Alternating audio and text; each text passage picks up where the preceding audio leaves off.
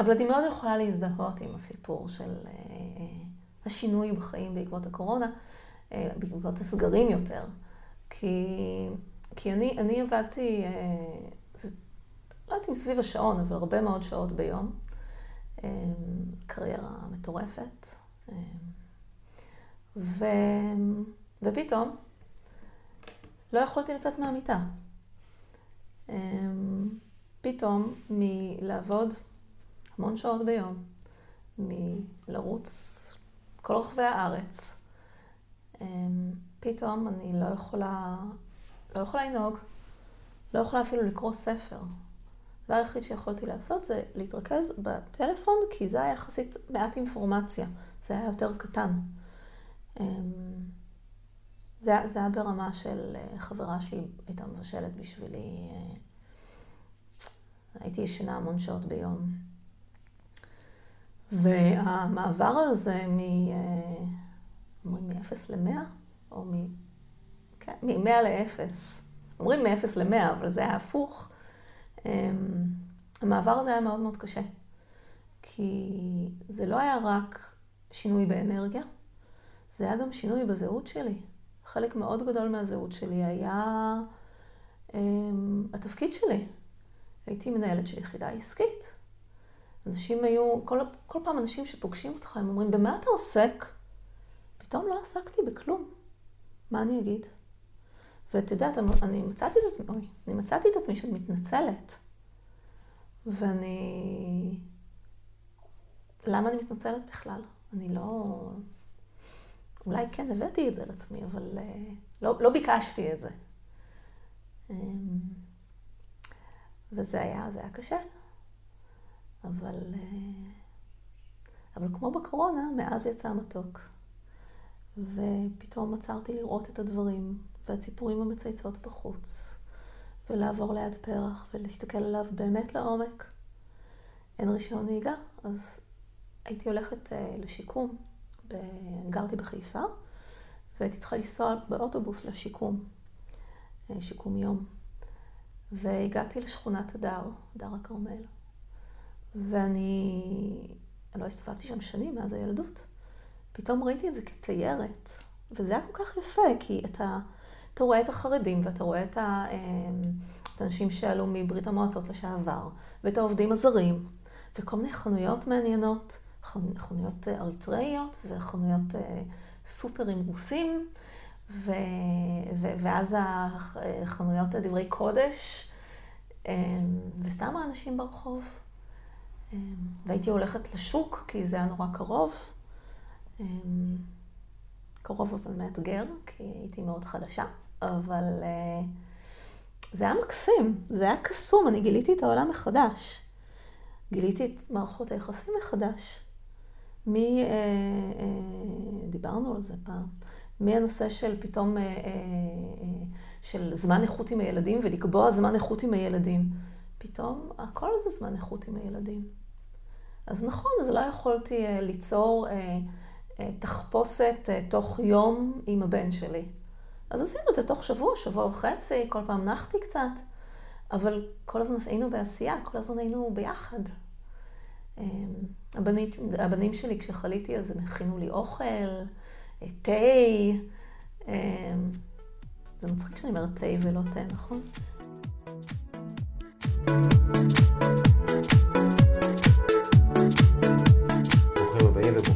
הבאות, הגמשת מסגרות חשיבה, הפודקאסט שבו נדבר על שינויים, על אנשים ומה שביניהם. והיום איתנו רחל ברנדון אבירם. אבירם. יש לך שני שמות משפחה? כן. איך זה קרה? אמ, כשפגשתי את אהבת חיי, אה, החלטתי שמאוד חשוב לי שהשם שלו יצטרף לשם שלי, והשם שלי יצטרף לשם שלו. אז הוא בעצם לקח הוא, את אה, ברנדון? הוא אבירם ברנדון ואני ברנדון אבירם. למה ההבדל הזה ביניכם? למה לא לעשות אחד? אמ, אני לא יודעת. אמ, כנראה שהייתה חשובה נפרדות כלשהי, אולי. כן. כן, אני חושב שנפרדות בין בני זוג זה דבר מאוד חשוב. אני חושב שאני פגשתי את זה כשבעצם למדתי על נפרדות פסיכולוגית אצל תאומים ותאומות. יש לי שתי אחייניות. לא יודע אם זה אחייניות, כי זה של גיסתי. זה לא אחייניות. אחייניות. אה, זה היה, ממש אה, פותח את המחשבה. כאילו, הם ממש השקיעו באיך ליצור את הנפרדות הפסיכולוגית ביניהם. שזה משהו שהוא יחסית חדש, כי פעם הם היו מתלבשים אותו דבר, ואני חושבת שאצל החרדים עדיין, אפילו כמה אחים מתלבשים אותו דבר. כן. אני לא יודע, אולי זה עניין פרקטי כזה, פשוט יש את הבגדים, או שיש איזה מבצע בזולסטוק.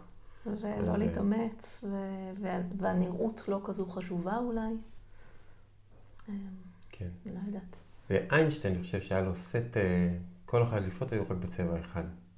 ואז הוא לא היה צריך להתלבט מה ללבוש. די נוח. כן, אבל טוב, אצלי אני מביעה את עצמי באמצעות הבגדים. פעם, אה, כשהייתי... כשהייתי אשת קריירה, ו... והיה לי מאוד חשוב, אז לבשתי בגדים מאוד uh, מחוייתים, ו... ועכשיו, כשאני אדון לעצמי ועצמאית, לאט לאט אני, זה, זה היה מוזר בהתחלה, אבל לאט לאט חזרתי למי שאני באמת. Uh, כאילו קצת טוויסט, זה, זה נחמד להביע את עצמך באמצעות הבגדים. אבל הבגדים ש... אה, שלבשת אז, כשהיית אה, מחויטת והם הם, הם נתנו לך איזושהי הרגשה מסוימת שהתאימה לך באותו זמן. זה מעניין, כי אתה אמרת לי, כשהיית מחויטת פתאום, התיישרת. וזה בדיוק העניין. זה סוג של תחפושת. תחפושת נעימה, לא משהו שהוא לא נעים. אבל זה, אתה הולך לעבודה, אתה מתחפש כי אתה רוצה לייצג משהו מסוים. אתה רוצה להיות מאוד רציני ושיתייחסו אליך ברצינות. אמ, וזה סבבה, זה בסדר. אמ, כש... כשחליתי, אז בהתחלה אני אמ, הייתי, הייתי חייבת ללבוש בגדים מאוד מאוד נוחים. ואני זוכרת שהתחלתי ללכת לאיזושהי חנות יד שנייה. וכל הזמן המוחות היו מציעות לי כל מיני דברים קצת אה, יותר, כאילו. ואני אמרתי, לא, אני, אני כבר לא עובדת, כי, כי לא עבדתי בתקופה הזו, ואין צורך. ואז אחת המוחות אמרה לי, לא, תעופי על עצמך. כאילו, אז מה אם את לא עובדת? תלבשי את מה שמביע אותך. וזו אמירה שמאוד אה, אה, התיישבה אצלי. אה, ו... ואז לאט לאט קניתי עוד ועוד, כאילו בחנות ההיא, היד שנייה, אה, רוב הבגדים שלי היום הם משם אפילו. אה, אני גם מתנדבת שם. אה, ו... וזה נהיה כלי להבעה עצמית. כאילו, זה נורא כיף. אף פעם לא התייחסתי לבגדים ככה. אז מה, מסתכלת על עצמך, אז מה, מה את מביעה? נגיד יש את ה... אני uh, באתי לרעיון רציני, אז uh, יש לי uh, חולצת כפתורים. כן. Um, אני רצינית. אבל מצד שני, אני לובשת משהו קצת סוואצ'רי כזה. Um, חזיים סגלגלות. Um, הולכות טוב עם התיק שלך. כן, יש לי קטע עם סגול, מסתבר. אה, יש לי קעקוע שעשיתי אחרי שהתחלתי להחלים, כי סגול הוא צבע החלמה, והוא כך אומרים. ועשיתי קעקוע, היה לי מאוד מאוד חשוב שהוא יהיה עם הרבה סגול, זה קעקוע של צבעוני על הגב. כן, סגול זה, יואו, יכול להיות שבגלל זה אני נורא נמשכת לסגול בזמן האחרון. אה, כן, צבע החלמה. מעניין, לא ידעתי שזה צבע החלמה. כאילו, אני, אני מבין שלצבעים מסוימים יש רטט מסוים. כן. ושיש, נגיד, אם רוצים עכשיו משהו שאנחנו צריכים הרבה תשוקה אליו, ואש, אז אנחנו נלבש אולי משהו אדום. ויש כל מיני, כל מיני דברים כאלה, או שנשתמש בדברים כאלה. במהלך השיח שדיברתי עם רגינה, אז אמרתי, נערוך את זה החוצה ונוציא את זה מהפילם. ואז כשאמרתי פילם, אז זה הזכיר לה איזה משהו שהיה נכון, עם אבא שלה. נכון, אז אמרתי, אני לא יכול לערוך את זה החוצה, כי זה חלק מהשיחה. נכון. ועכשיו גם כן. עכשיו גם כן, אני לא יודע. אתה תחליט. כן. כאילו אם זה, זה... כי נוצר פה איזשהו שיח שקשור למה ש... להפרעה. ובכלל הפרעה. הפרעה שיש לנו משהו, יש את הדבר הרגיל שלנו, ויש את אה, נקודת ההפרעה. ונקודת ההפרעה פתאום מוציאה אותנו משיווי משקל, גורמת לנו פתאום לרצות לחזור לאותה נקודה, פתאום עד עכשיו רק עמדתי, ורק כשדחפו אותי פתאום הבנתי שאני עומד באיזושהי נקודה מסוימת שהוא אולי נוח לי שם יותר. נקודת ההפרעה היא נקודה שיש בה המון, אה, גם, זה נקודה של שינויים, נכון. נקודת ההפרעה. ויש שם המון התפתחות בנקודת ההפרעה. בדיוק. אה, אחד מהמקומות הפוריים מאוד ב- בים זה האזור של הכרית. זה האזור שבין השפל לגאות. כל האזור הזה נקרא אזור הכרית. אוקיי. שם יש, תחשבי, איזה שינוי מטורף. נכון. בעלי החיים ש... או היצורים שנמצאים שם צריכים לעבור בשינויים יומיומיים. של טמפרטורה, של סביבת אה, חמצן, של אה, כאילו זה לחות. תמיד אזור קבוע? אזור הכרית, כן. אה, את יודעת, יש את הקו אפס, קצת מעליו, קצת מתחתיו, כן? במקומות מסוימים, בא- באוקיינוסים, אז זה יכול להיות עניין של מטרים, יש את האזור בחוף שקמונה, כן. שאני לא זוכרת איך קוראים לזה, אמ, לא, לא זוכרת, אה, יש מין, אה, אמ, זה סוג שנוצר ממושבות של חלזונות כאלה או תולעים, לא זוכרת, ויש אה, יצורים מסוימים שחיים באמת באזור הזה שבין הגאות לשפל. אה, נזכרתי בזה. שינויים זה, אמ, זהו, אמרת אמ, שזה הפרעה, ואז גם אני חשבתי על עצמי, האם זו הפרעה? אולי זה לא הפרעה, כי אולי ההפרעה היא בעצם סוג של הפריה. אמ, ואני חושבת שהרבה אנשים אה, מפחדים מהדברים האלה, ולכן הם קוראים לזה הפרעה, אה, ולכן שינוי הוא סוג של הפרעה. אבל בשינוי, כמו שאמרת, יש הרבה הרבה אה, יצירה, התפתחות, מקום, ל... מקום לשינוי טוב, מקום ל... אה, ל... ל... ליצירה, לגדילה. אה, אפילו, אפילו בקורונה, שהרבה אנשים אה, צמחו מתוך הקורונה, מתוך. אה, הסגרים ומתוך ה... תחשוב, כל הזום, זה לא היה קיים קודם. עכשיו, אני, אני מאמנת בזום. אני, כל אחד עושה, אה, בן הזוג שלי, פחות נוסע לפגישות. הוא עובד הרבה מאוד עם הזום. כל, כל מיני דברים נוצרו שם. אה, אז שינוי הרבה פעמים זה דבר מאוד מבורך. איזה עוד שינויים עברת בתקופת הקורונה ש... שהיה בשבילך שינוי מבורך? תראה, אנשים במהלך הקורונה, אה, היה להם מאוד קשה. כי מלרוץ, לרוץ, לרוץ, פתאום הם נעצרו. עכשיו, הרבה פעמים אה, כתוצאה, אז הם למדו אה, להוריד קצב. לא חייב להרוויח מלא כסף בשביל ההנאה. כאילו, פתאום השקט הזה עושה משהו. אני חוויתי את הקורונה קצת אחרת מרוב האנשים האחרים, כי אני, אה, אה, כמה שנים לפני הקורונה? שנתיים, אני חושבת. אה, נוצרה לי אפילפסיה, שלוש שנים לפני. אה, ואחרי זה עברתי ניתוח מוח, אה, ובעצם השינוי שלי הוא חל קודם. וההבדל בקורונה וקודם, הוא לא היה, זה לא היה כזה שונה. כי אני כבר הייתי בבית, אני כבר אה, לא עבדתי, אני, כלומר, לי זה, זה עבר מאוד בקלות.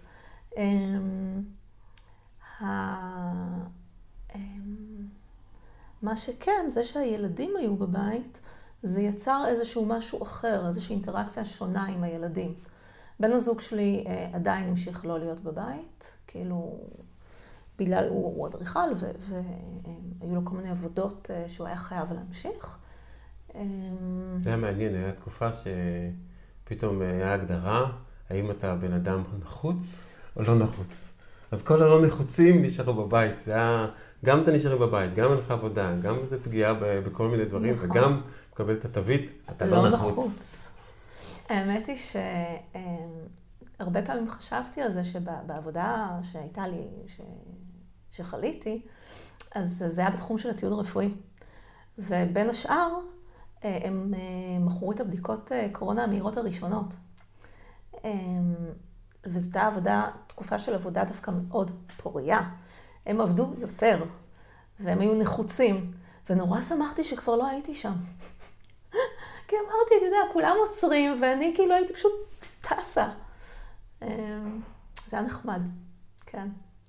אבל אני מאוד יכולה להזדהות עם הסיפור של אה, השינוי בחיים בעקבות הקורונה, אה, בעקבות הסגרים יותר.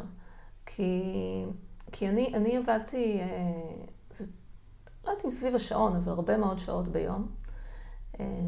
קריירה מטורפת. ו... ופתאום לא יכולתי לצאת מהמיטה. פתאום מלעבוד המון שעות ביום, מלרוץ כל רחבי הארץ, פתאום אני לא יכולה, לא יכולה לנהוג, לא יכולה אפילו לקרוא ספר. הדבר היחיד שיכולתי לעשות זה להתרכז בטלפון, כי זה היה יחסית מעט אינפורמציה, זה היה יותר קטן. אמ, זה, זה היה ברמה של אה, חברה שלי הייתה מבשלת בשבילי. אה, הייתי ישנה המון שעות ביום. והמעבר הזה מ... אה, אומרים מ-0 ל-100? או מ... כן, מ-100 ל-0. אומרים מ-0 ל-100, אבל זה היה הפוך. אמ, המעבר הזה היה מאוד מאוד קשה. כי זה לא היה רק שינוי באנרגיה, זה היה גם שינוי בזהות שלי. חלק מאוד גדול מהזהות שלי היה um, התפקיד שלי. הייתי מנהלת של יחידה עסקית. אנשים היו, כל, כל פעם אנשים שפוגשים אותך, הם אומרים, במה אתה עוסק? פתאום לא עסקתי בכלום. מה אני אגיד? ואת יודעת, אני מצאתי את עצמי, אוי, אני מצאתי את עצמי שאני מתנצלת. ואני... למה אני מתנצלת בכלל? אני לא... אולי כן הבאתי את זה לעצמי, אבל אה, לא, לא ביקשתי את זה. אמ, וזה היה, זה היה קשה. אבל, אה, אבל כמו בקורונה, מאז יצא מתוק. ופתאום עצרתי לראות את הדברים והציפורים המצייצות בחוץ, ולעבור ליד פרח ולהסתכל עליו באמת לעומק. אין רישיון נהיגה, אז הייתי הולכת uh, לשיקום. ב... גרתי בחיפה, והייתי צריכה לנסוע באוטובוס לשיקום, uh, שיקום יום. והגעתי לשכונת הדר, הדר הכרמל. ואני לא הסתובבתי שם שנים מאז הילדות. פתאום ראיתי את זה כתיירת, וזה היה כל כך יפה, כי אתה, אתה רואה את החרדים ואתה רואה אמ, את האנשים שעלו מברית המועצות לשעבר, ואת העובדים הזרים, וכל מיני חנויות מעניינות, חנויות אריתראיות וחנויות אה, סופרים רוסים, ו, ו, ואז החנויות דברי קודש, אמ, וסתם האנשים ברחוב. אמ, והייתי הולכת לשוק, כי זה היה נורא קרוב. קרוב אבל מאתגר, כי הייתי מאוד חדשה, אבל uh, זה היה מקסים, זה היה קסום, אני גיליתי את העולם מחדש. גיליתי את מערכות היחסים מחדש. מי, uh, uh, דיברנו על זה פעם, מהנושא של פתאום, uh, uh, של זמן איכות עם הילדים ולקבוע זמן איכות עם הילדים. פתאום הכל זה זמן איכות עם הילדים. אז נכון, אז לא יכולתי uh, ליצור... Uh, תחפושת אה, תוך יום עם הבן שלי. אז עשינו את זה תוך שבוע, שבוע וחצי, כל פעם נחתי קצת, אבל כל הזמן היינו בעשייה, כל הזמן היינו ביחד. אמ, הבנים, הבנים שלי, כשחליתי, אז הם הכינו לי אוכל, אה, תה. אמ, זה מצחיק שאני אומרת תה ולא תה, נכון? אה, זה מתפנק כזה, כי זה כיף תה.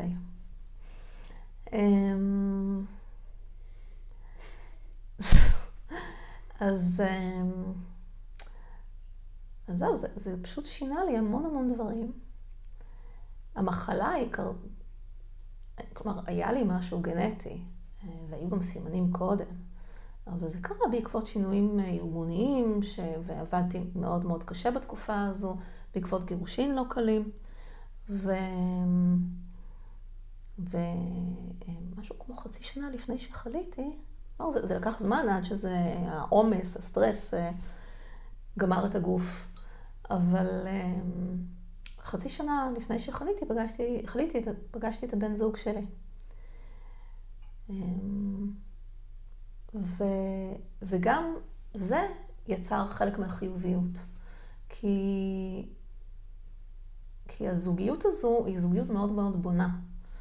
אז ראיתי, חלק מהסיבה שראיתי את כל החיובי, זה גם היה בזכותו, בזכות הקשר הטוב שלנו.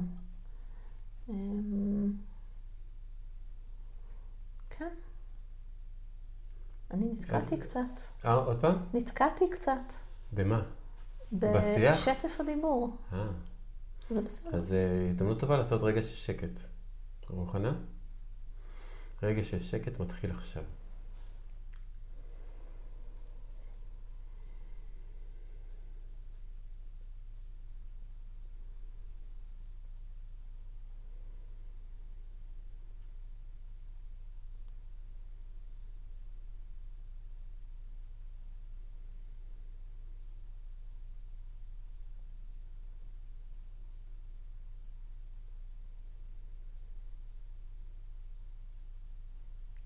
נגמר הרגע?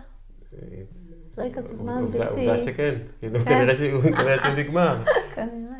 זה כזה פלא, לתת, לתת נוכחות לשקט, במיוחד בפודקאסט. נכון. עכשיו יש פודקאסט, יש שם אוי ואבוי, יש שקט.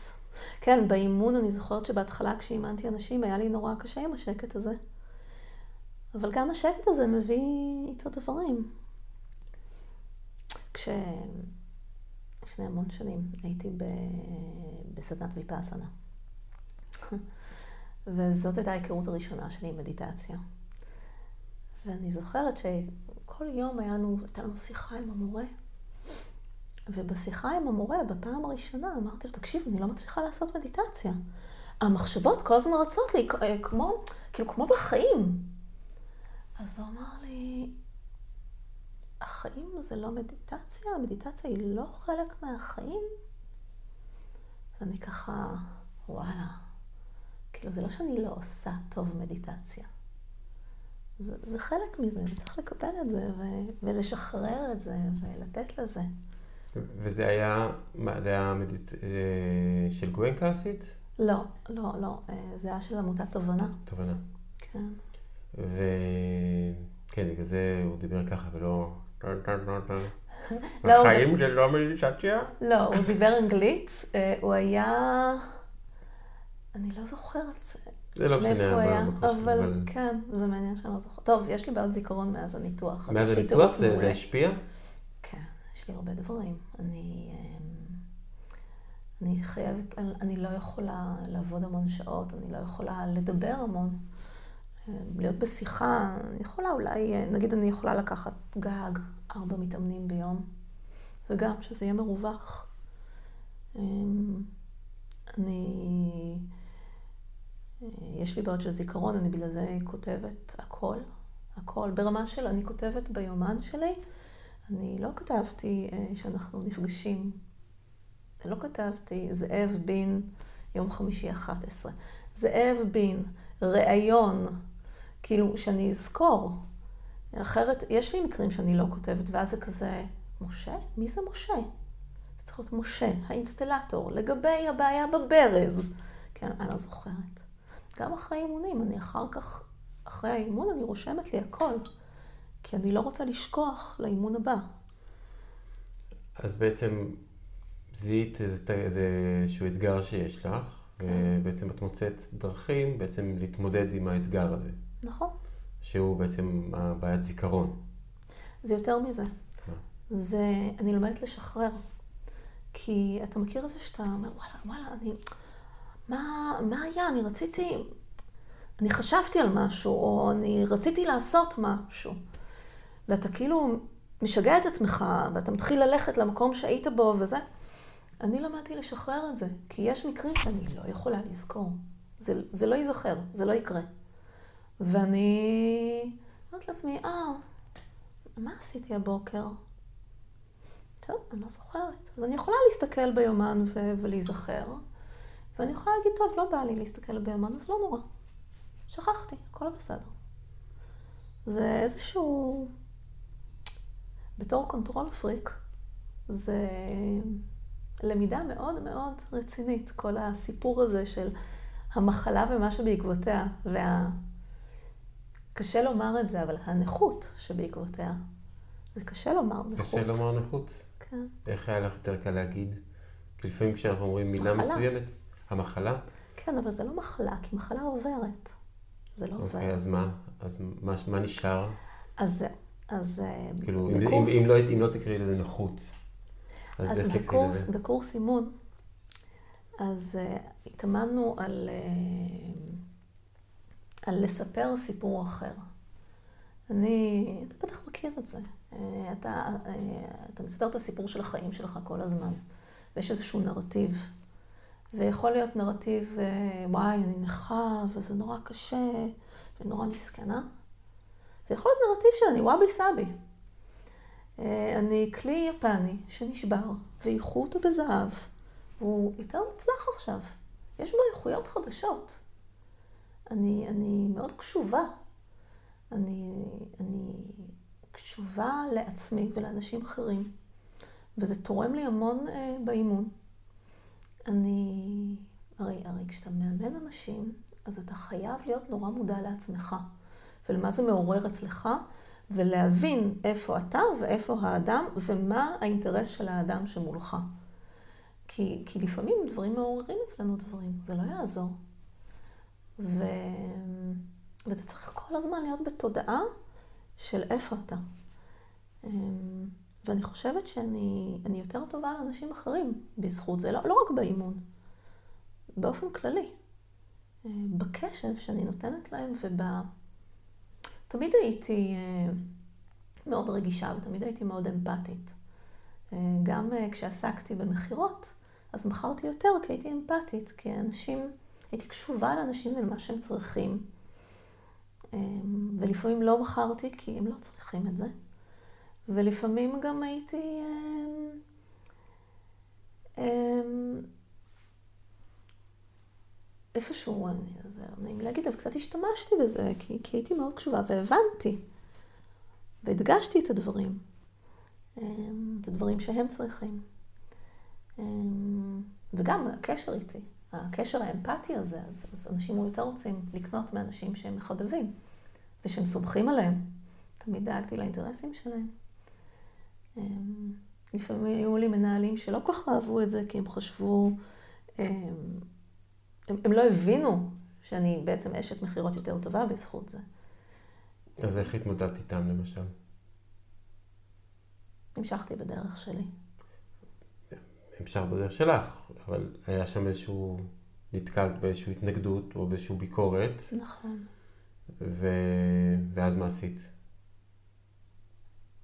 פשוט אמרת, אוקיי, אוקיי, והמשכת, מה, מה עשית? מה, איך, איך, איך קיבלת את הביקורת אני הזאת? מנסה לחשוב על סיטואציה מנהלים שלא מסוימת. אוהבים את מה שאת עושה, שזה לא סתם לא אוהבים, ייתנו לך ציון לא טוב, הם, הם יכולים גם לפטר אותך, אה, הם אלה שידאגו לקידום שלך או, או לפרישה שלך. תראה, זה מעולם לא בא ברמה של אה, אה, פיטורין או משהו כזה, כי, כי הבאתי תוצאות. הם אולי חשבו שאני יכולה להביא יותר תוצאות, אבל הבאתי תוצאות. אמ, אני חושבת שזה נאמר אה, אה, לא, מתוך ידיעה שאני לא יכולה להיות אחרת. גם אה, כלפי האנשים שניהלתי, הייתי מאוד אמפתית ודאגתי לצרכים שלהם, ובזכות זה הם הלכו אחריי באש ובמים. כאילו, והיו מוכנים לעשות דברים, ו- וצוותים אחרים תמיד רצו לעבור אליי, הרבה פעמים רצו לעבור אליי. כי אני פיתחתי אותם וקידמתי אותם, ו- והייתי קשובה לצרכים האישיים שלהם. ו... ויש מנהלים שהם הם, הם לא כאלה. אני הייתי מנהלת מאוד מאמנת. אמ, אז אז המנהל, אני חושבת על מנהל אחד ספציפי, הוא לא... והוא לא היה היחיד, הוא, הוא לא מאוד הבין את זה, אבל הוא ראה תוצאות. אז אין מה לעשות. תוצאות קשה להתווכח. כן. זה לא היה חיכוך. כן. מאוד נעימה השיחה הזו. איזה כיף שאת אומרת. כן. מה נעים לך בשיחה? זה מאוד זורם. אמ, אני חושבת שזה בעיקר זה שאני קצת חוששת ממצלמות, ואני בסדר. ז, זאת אח, אחת הסיבות ש... שאמרתי כן, שרציתי להתאמן על זה. איזה כיף, לראות, אה, לראות איזה אתגר ולראות איך, איך להתמודד למרות הפחד הזה. כן. פחד. אה, יש משהו אני אוהבת במצלמות, את זה. את ה... להתמודד עם האתגרים? כן, כן. סימן וי. כן. אני מאוד uh, מכוונת מטרה. כן, יש יש את השלב הזה שמזהים איזה אתגר, את עטה עליו, או שאת מזהה וכאילו, עד שהוא ייכנס, טוב, רק, רק שאין ברירה, ואז, או ש... לא, אני רואה אתגר. אה, אם צריך, לפעמים אתה, אין לך ברירה, אתה חייב כאילו להסתער עליו, כי זה משהו מאוד משמעותי וחשוב ותלוי זמן. אמ, אבל בדרך כלל אני אראה את האתגר, אעשה איזשהו ניתוח של המצב, בשקט, ברוגע, אגיד לעצמי, אוקיי, אז עכשיו אני צריכה לעשות א', ב' וג', ו... ואני עושה את זה. זה לא אה, ריצה באמוק, ממש לא. זה משהו מאוד מחושב. אה, ומאוד ברוגע.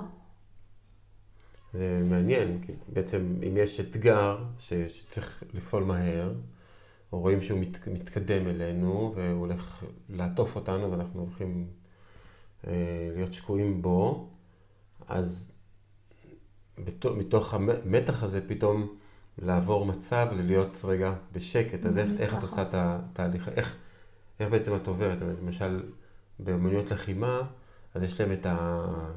איזה קאטה כזאת שהם יודעים לעשות, ואם הם עושים את הקאטה, אז הם אה, יכולים להתחבר לזון מה זה שלהם. הקאטה? זה לפעמים איזשהו תנועות כאלה, זה, ואז הם הולכים לכאן, ואז הם זוכרים, בעצם, ואז הם מתחברים את כל האימון שלהם, של ה... כל השנה מתנקז הכל ב... בכמה תנועות האלה, ועוד יותר הם מרכזים את הכל באיזושהי תנועה כזאת, נגיד, אה, אולי משהו קטן מכירה איזה אפילו. משהו כזה, ועוד יותר, אם פתאום עכשיו קופץ איזה נמר, אז יש איזה אתה נשימה שם לב כזאת. לנשימה הזו? אז אה, אני חושבת שזה מה שאני עושה. אני חושבת על סיטואציות אה, אה, עם הילדים, אה, שצריך לרוץ לחדר מיון, או, או, או משהו, אה, איזשהו אסון אה, בעבודה שהייתה לי, עכשיו זה לא עובד ככה. אה, אז אה, אני חושבת שמה שתמיד היה קורה זה היה איזשהו לחץ קל, ואז רגע, תנשמי, ואז אוקיי, איך מתמודדים? ומתוך הרוגע שלי, הרוגע מופץ גם מסביב. אם זה ילד שצריך לטפל בו, או ילד שצריך לטפל בו והבן זוג נמצא, אה, או, או אפילו, אה, אני זוכרת שפעם אחת אה, איזה ילד התעלף, לא, לא הבן שלי. וכולם היו בלחץ וזה, אמרתי, רגע, תשכיבו אותו, שימו את הרגליים למעלה. מישהו, יש לו איזה משהו מתוק. כאילו, היה... כאילו, יש משהו מאוד מרגיע את הסביבה. כי רואים שאני רגועה. וזה נורא מצחיק, כי יש אנשים שחושבים שאני אדישה. אני לא אדישה בכלל, יש לי את הרגע של הלחץ. אבל יש לי איזשהו משהו, אה, איזושהי שליטה עצמית שהיא היא בלתי אין. יש יש לי המון מזל באופן כללי. גם, גם אני נורא... גם יש לי את היכולת הזו להתמקד ולהגיד, אוקיי, לעשות את האנליזה הזו, פתאום מה צריך לעשות. אה, וגם יש לי את היכולת לראות את החיובי מסביב. אה, וזו יכולת מבורכת. כי גם ברגעים הכי הכי קשים, אני יכולה לראות, בדרך כלל יכולה לראות מה חיובי, ולצמוח מתוך זה. ואנשים שקשה להם לעשות את זה, אה, יותר קשה להם לצמוח, יותר קשה להם אה, לגדל את עצמם. אמ, אם, אם נחזור רגע לרגע של התפרצות המחלה, או שזה מחלה, או... מה, מה שקרה... בעצם היה איזשהו טריג, היה איזו נקודה כאילו, טוב, עכשיו חייבים לטפל בזה? לא, מה, מה שקרה זה, יש לי, אה, קוראים לזה קברנומות, וזאת הזדמנות טובה שאני מקווה שכמה, שה... שה הפודקאסט הזה יהיה מופץ לכמה שיותר אנשים, הזדמנות טובה קצת לדבר על המחלה הזו. קברנומה? קברנומות, או, או cavernous angioma. זה למעשה אה, מין פלונטר, אה, כמו איזה, אה, כמו איזה פטל כזה. אפשר לדמיין פטל כזה של כלי דם, שזה יכול להיות במוח, זה יכול להיות בחוט השדרה. לי, למזלי, אין את זה בחוט... אה, בעצם אני לא יודעת. אף פעם לא בדקו לי. בדקו לי רק במוח ב-MRI, אני לא יודעת, אולי יש לי את זה גם שם, אין לי מושג. וזה טוב שאין לי מושג, הכל בסדר. גם על זה דיברנו, על האין לי מושג הזה. אה, והקירות של זה הם, הם דקים, וזה יכול לדמם, לדמם.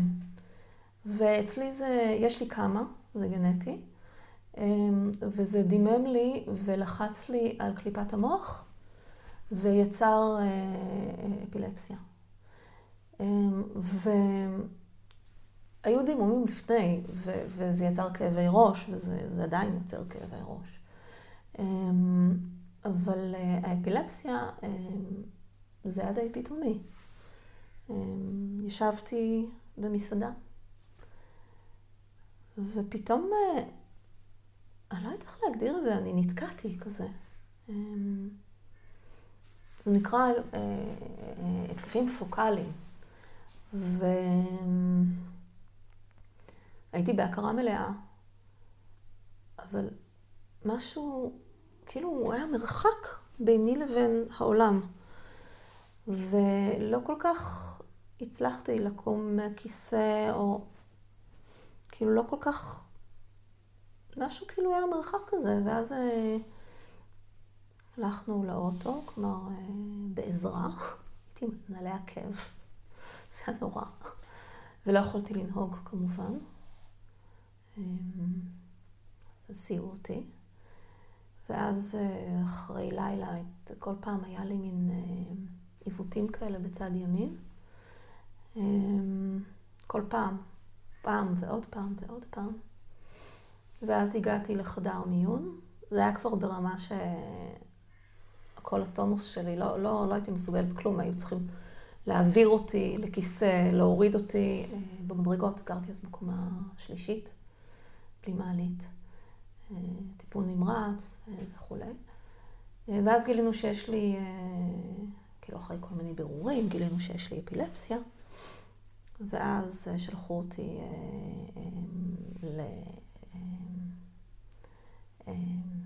למנתח מוח. ונוירולוג, ואז מנתח מוח, וניסיתי לקחת כל מיני תרופות נגד אפילפסיה, זה לא עזר. אה, בהתחלה זה כן עזר, ואחר כך לא. היה שלב שחזרתי לעבוד, ואז אחרי... בפעם הראשונה שעבדתי עד שמונה בערב, והייתי תקועה בפקקים נוראים, זה היה סיוט. ו... וחזרתי, אני זוכרת, אני מדברת עם אחותי בטלפון, אחותי גרה בארצות הברית, וגם לה יש את זה. ואני אומרת לה, משהו מוזר קורה? יש לי, זה לא פרקוסים, אני, כאילו, אבל זה כן, כאילו פתאום אני יד אחת, כאילו. תוך כדי שאת נוהגת. מדבר, לא, לא, הגעתי הביתה, mm. אבל דיבר, אחותי כאילו יש הפרשי שעות, דיברתי איתה מארצות הברית, אז גם גרתי לבד, עם הילדים.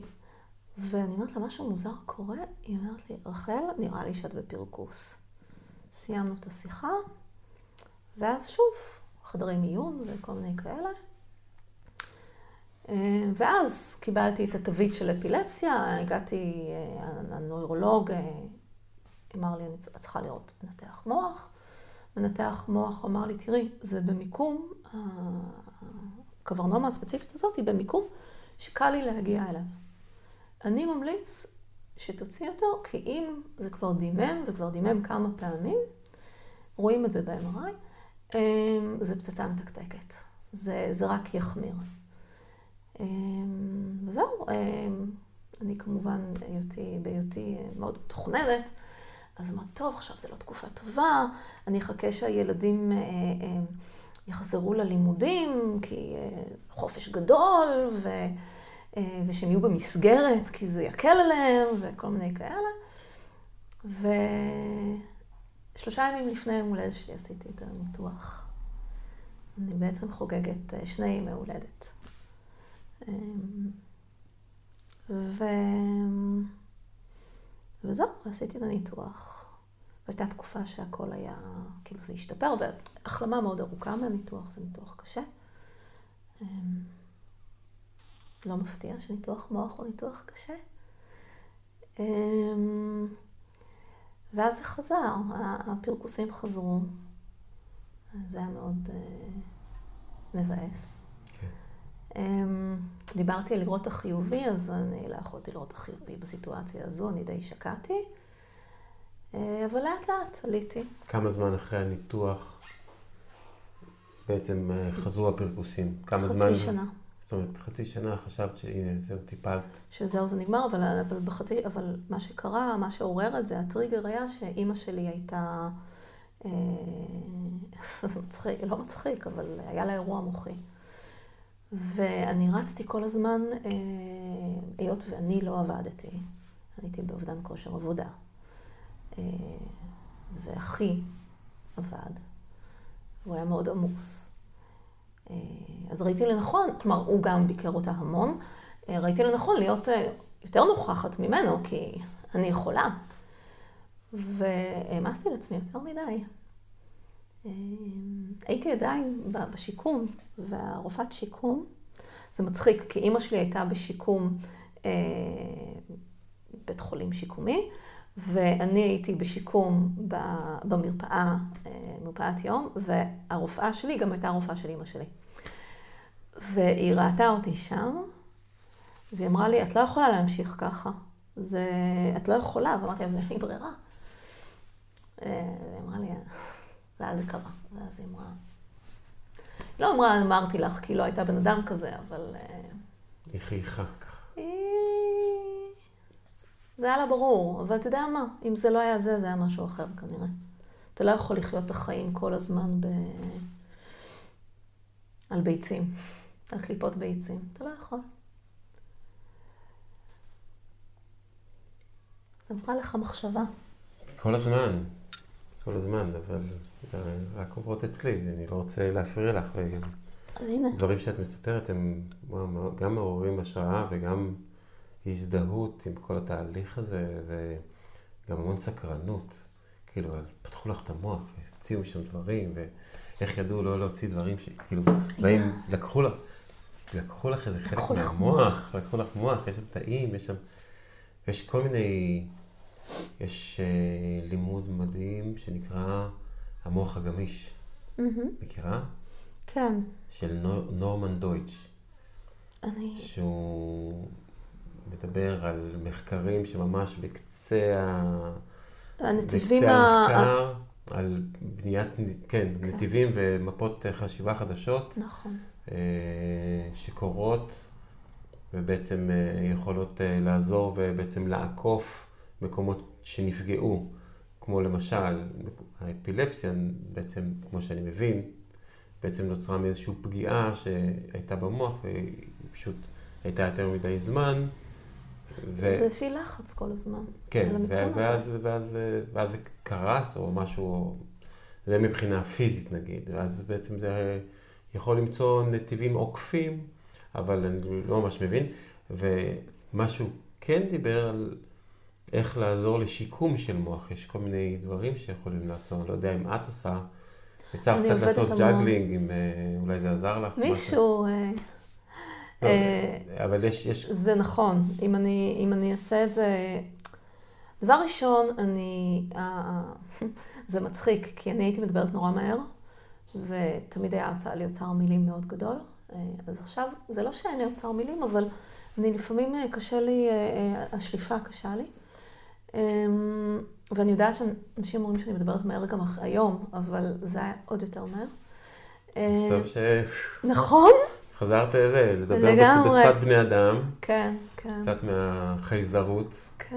זה כן, גם כן. בטח אה, לך לתפקיד שהיה לך. ל-state of mind. כן, לדברים שרצים מהר. ל- להספיק הרבה דברים, אז. התדר הוא משתנה, נכון. והתדר הוא משפיע גם על איך, של, מה, איך ומה שלובשים. יכול להיות שגם היה שינוי בצבע. איזה צבע לבשת אז? תמיד הייתי צבעונית, אבל לבשתי יותר אה, אדומים כאלה, צבעי אש. ולא סגול.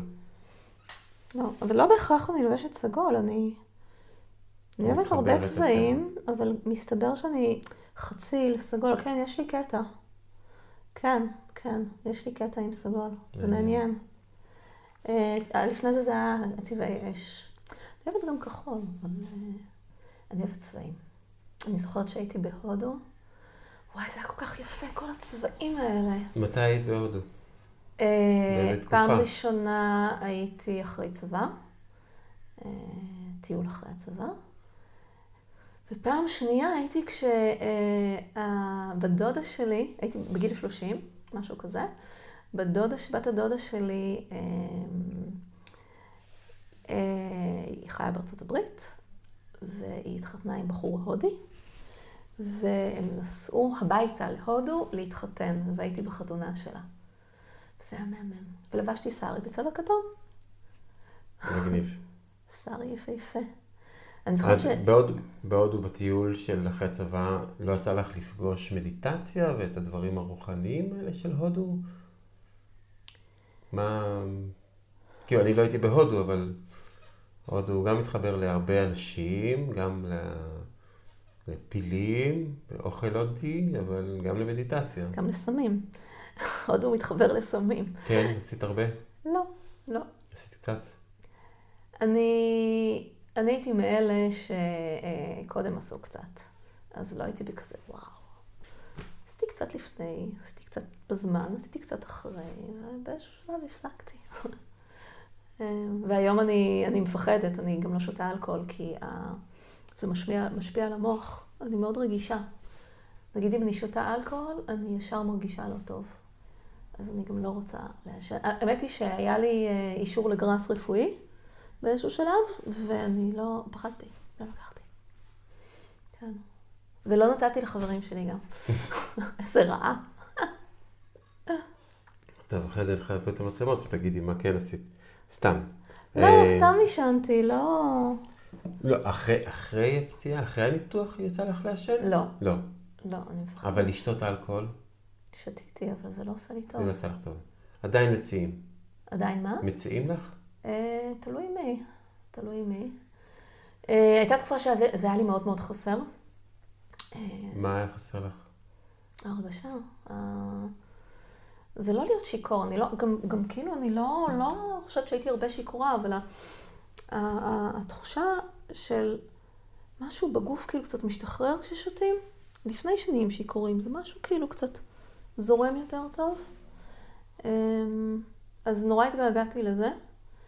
אמ, ואז היה שלב שאני כן חזרתי, כי, כי שינו לי תרופות וזה, ואני אני ראיתי שאני יכולה לחזור, אבל שוב, הייתה לי סיטואציה שהיה לי מאוד לא נעים, וזהו, ו, ואני השתחררתי מזה, אני לא, אני גם לא מתגעגעת. זה סבבה לי. כאילו קצת מבאס אותי שאני לא יכולה לשתות כוס יין עם בן זוג שלי, או... זה גם משהו מאוד חברתי. נכון. אה, גם חגים וגם מפגשים, ותמיד זה כוס נכון, יין, ותמיד זה ככה. אני, היה לי תקופה שהחלטתי לא לשתות יותר אלכוהול, אחרי תקופות ששתיתי המון אלכוהול. אה, איכשהו עברתי בחיל הים, ו... חיל הים יש מלא אלכוהול. ואז כן, אז שתיתי, שתיתי את כל מה שהיה. ו... ונגמר להם האלכוהול. נגמר להם, לא, זה לא נגמר, אין, יש ברזים, יש, יש אין סוף. חברים של ההורים שלי, יש לו יקב, זאת אומרת, אספקה של יין היה, יין או אלכוהול בכלל לא היה חסר. ואז באיזשהו שלב עשיתי הפסקה, והיה לי ממש ממש טוב. ונסעתי עם המשפחה לגיאורגיה. ובגיאורגיה גם מולדת היין. אה, באמת? לא ידעתי. אה, זה יין אחר קצת בגיאורגיה, לא? הוא, עושה- הוא, הוא תהליך שונה, אני חושבת. אה, את יודעת, זה תסיסה פשוט אה, המכלים שלהם הם גדולים וביתיים, זה יותר ביתי, אוקיי. כל התהליך. וזורם כמו, זה כמו לשתות מים. והיה לי מאוד מאוד כיף, וזה עשה לי שמח. זה כיף. וזה, ואז פגשתי קצת אנשים, וקצת דיברתי איתם קצת גיאורגית, וקצת ככה, ולא הבנתי שום דבר, וגם הם לא הבינו אותי, אבל זה לא, אבל זה לא הפריע לאף אחד. ומצאתי את עצמי בערבים, הייתי מסתובב כאילו מחוץ למלון, וזה הייתי שם עם דלית ועם אבשלום, והייתי מסתובב ככה, אני הולך לקנות אה, חלב וזה, ובדרך פוגש איזה מישהו שנותן לי לשתות איתו יין, ו... איזה מגניב, זה נורא כיף. וחזרתי לארץ עם אה, ארבעה בקבוקים של יין גיאורגי, למרות שזה, ואחד הכנסתי לתרמיל, אה, תרמיל ה... שהיה איתי במטוס, בגלל שיש עניינים של מכס, ואז רצו להוציא לי אותו, ואז בסוף הוא השאיר אותו. חזרתי עם ארבעה בקבוקים, חשבתי לתת אותם, מתנות. גם שתיתי אותם מאוד מאוד מהר. ומיד אחר כך היה לנו איזשהו כנס בסחנה, ושמתי לב שאני מחפש קרבה לאנשים שיכול להיות שהם ייתנו לי אלכוהול. והיה איזה התחלה של הופעה, והיה שם מישהו שישב ושתה בירה, הוא לא הלך להופעה. אז ישבתי איתו ודיברתי איתו, חשבתי שהוא ייתן לי איזה שלוק, ממש ככה. אפילו איזה אימא של חברה שבאה והתארחה איתנו בסחנה שם, אה, הביאה בירות. ואז, ואז פתאום היא הלכה, והיא לא השאירה את הבירות. ואני מאוד התאכזבתי.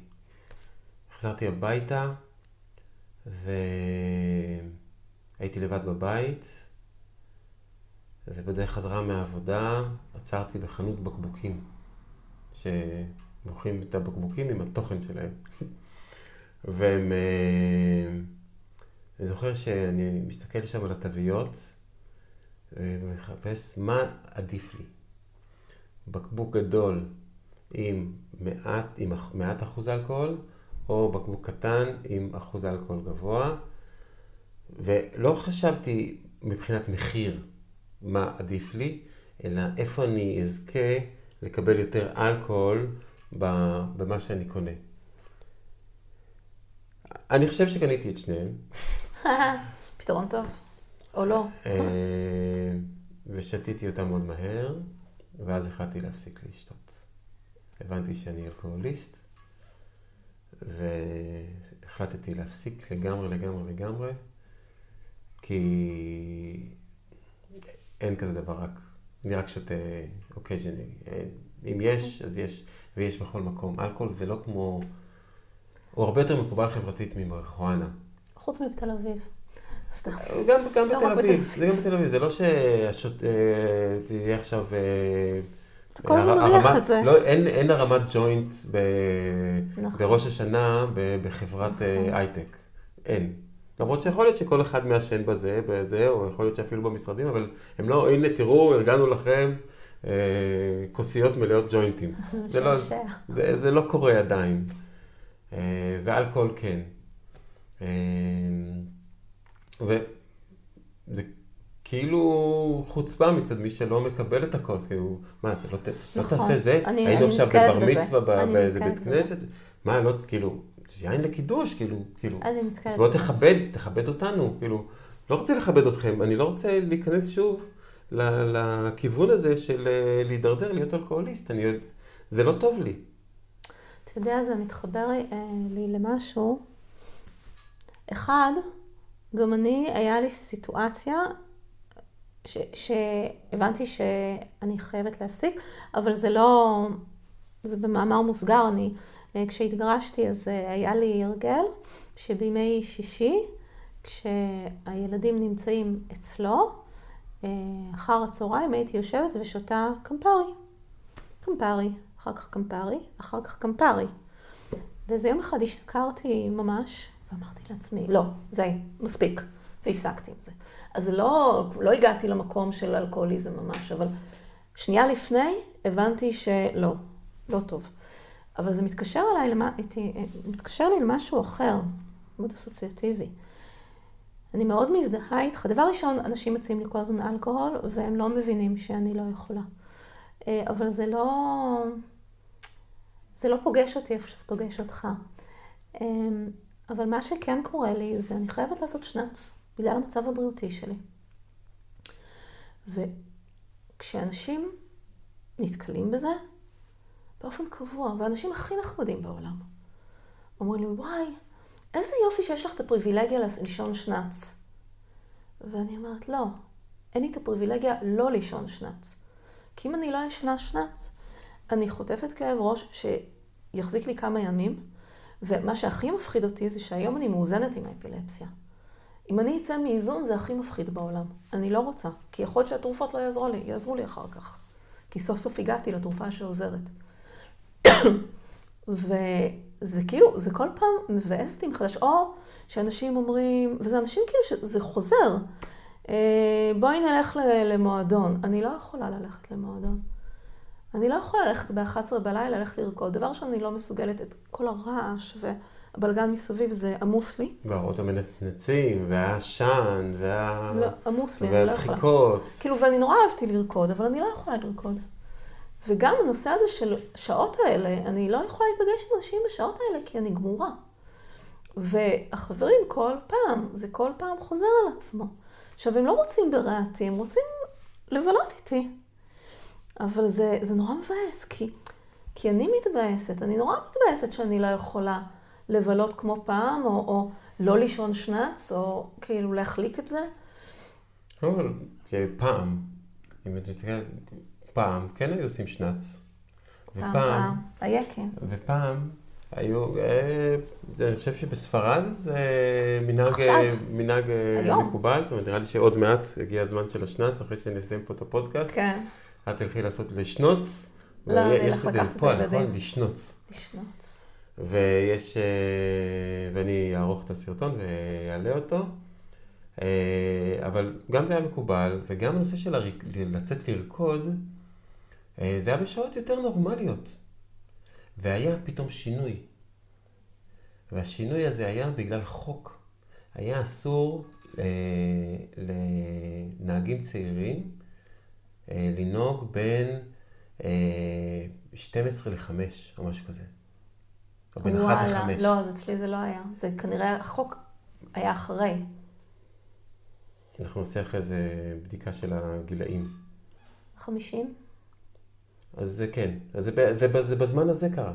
זה כשאת היית בת 19-20, אה, אז היה את השינוי הזה, אז היה החוק הזה. אה, אני בן 47, זה, זה הזמן. ואז היו חייבים לצאת מאוחר יותר. אי אפשר היה לצאת בתשע, ואז להיתקע באחת, אז היה צריך, היה צריך לצאת באחת עשרה וחצי, yeah. ואז אה, לזה, ואז... עד חמש. כן. ו... יואו, איזה קטע. ואז השינוי הזה פשוט... אני חושב ש... אני לא יודע אם זה... אני לא יודע אם זה רק תיאוריה שלי, כן? תיאוריה טובה. וה... תודה. ו... ובגלל זה עכשיו אנחנו ככה. עכשיו, בעניין של לרקוד, את יודעת, אנחנו פה, אפשר, מה הבעיה לשים מוזיקה ולרקוד? כן. ובכלל המוזיקה היא פנימית. יש לי חבר, גם הזכרתי אותו באחד הפודקאסטים הקודמים, אולי גם יבוא באחד הפעמים אה, לדבר איתי. הוא מסתובב ברחובות ורוקד, או הולך לוודיות ורוקד. הוא אומר שזה התרופה להכל. לא משנה, מישהו בא ואומר, שמע, יש לי ככה, יש לי זה, יש לי תרופה בשבילך, לרקוד. זה נכון. אמ, ויכול להיות שאם את כל כך אוהבת לרקוד, אז, אז לרקוד. לא, אני רוקדת לפעמים. מה זה לפעמים? איפה? בבית. שמים מוזיקה ועובדים, לא לעיתים קרובות, כי אני לא חושבת שזה לעיתים קרובות, אבל לפעמים כן. הייתי פעם בהופעה של הדג נחש עם הילדים. היו קטנים, לא זוכרת בני כמה הם היו. ורקדתי וזה, והשתוללתי, ואחר הבן שלי אומר, די, תפסיקי, את הורסת את הילדות שלי. וואו, איזה אמירה. אז זהו, הרסתי לו את הילדות, מסכן. יש להם את השיר, אה, לרקוד, לרקוד. דג נחש קוראים לכם לרקוד, יאללה, קומו, קומו. נכון, נכון, נכון. אל תשבו. נכון. ומה, זה, כל פעם שאני שומע את זה, זה מזכיר לי את הערבי כיתה, שהיינו באים, והיה מלא כיסאות מסודרים ליד נכון. הקיר, וכזה, נכון. כזה איזה אולם חשוך ככה, ואיזה, לא יודע, מישהו הביא איזה אור, גן אורות, או איזה פליקר, שזה היה כל האור, כולם יושבים בזה, הולכים ושותים שקליות, ואז... אה, ואוכלים פיתה עם אה, חומוס ומלפפון חמוץ. אני לא זוכר את האוכל שהיה. אתה זוכר את האלכוהול, את המיץ אשכוליות? לא, זה היה לפני שהיה, זה היינו, היינו ילדים. היינו ילדים לגמרי. אתה מתגעגע לאלכוהול? לא. וואלה, אני נורא התגעגעתי. זה היה כאילו, זה היה הדבר האחד שלא יכולתי להשתחרר ממנו. עכשיו השתחררתי, אבל... אה, ואנשים כאילו היו אומרים לי, מה, את אה, אלכוהוליסטית? אמרתי, לא יודעת. אני, אני חושב ש... לא הייתי שותה כל כך הרבה, אבל האפשרות. כן. האפשרות, וגם לשים לב על עצמנו שכן, אני מכור. כאילו, להודות, להודות שאני מכור. נכון. ו...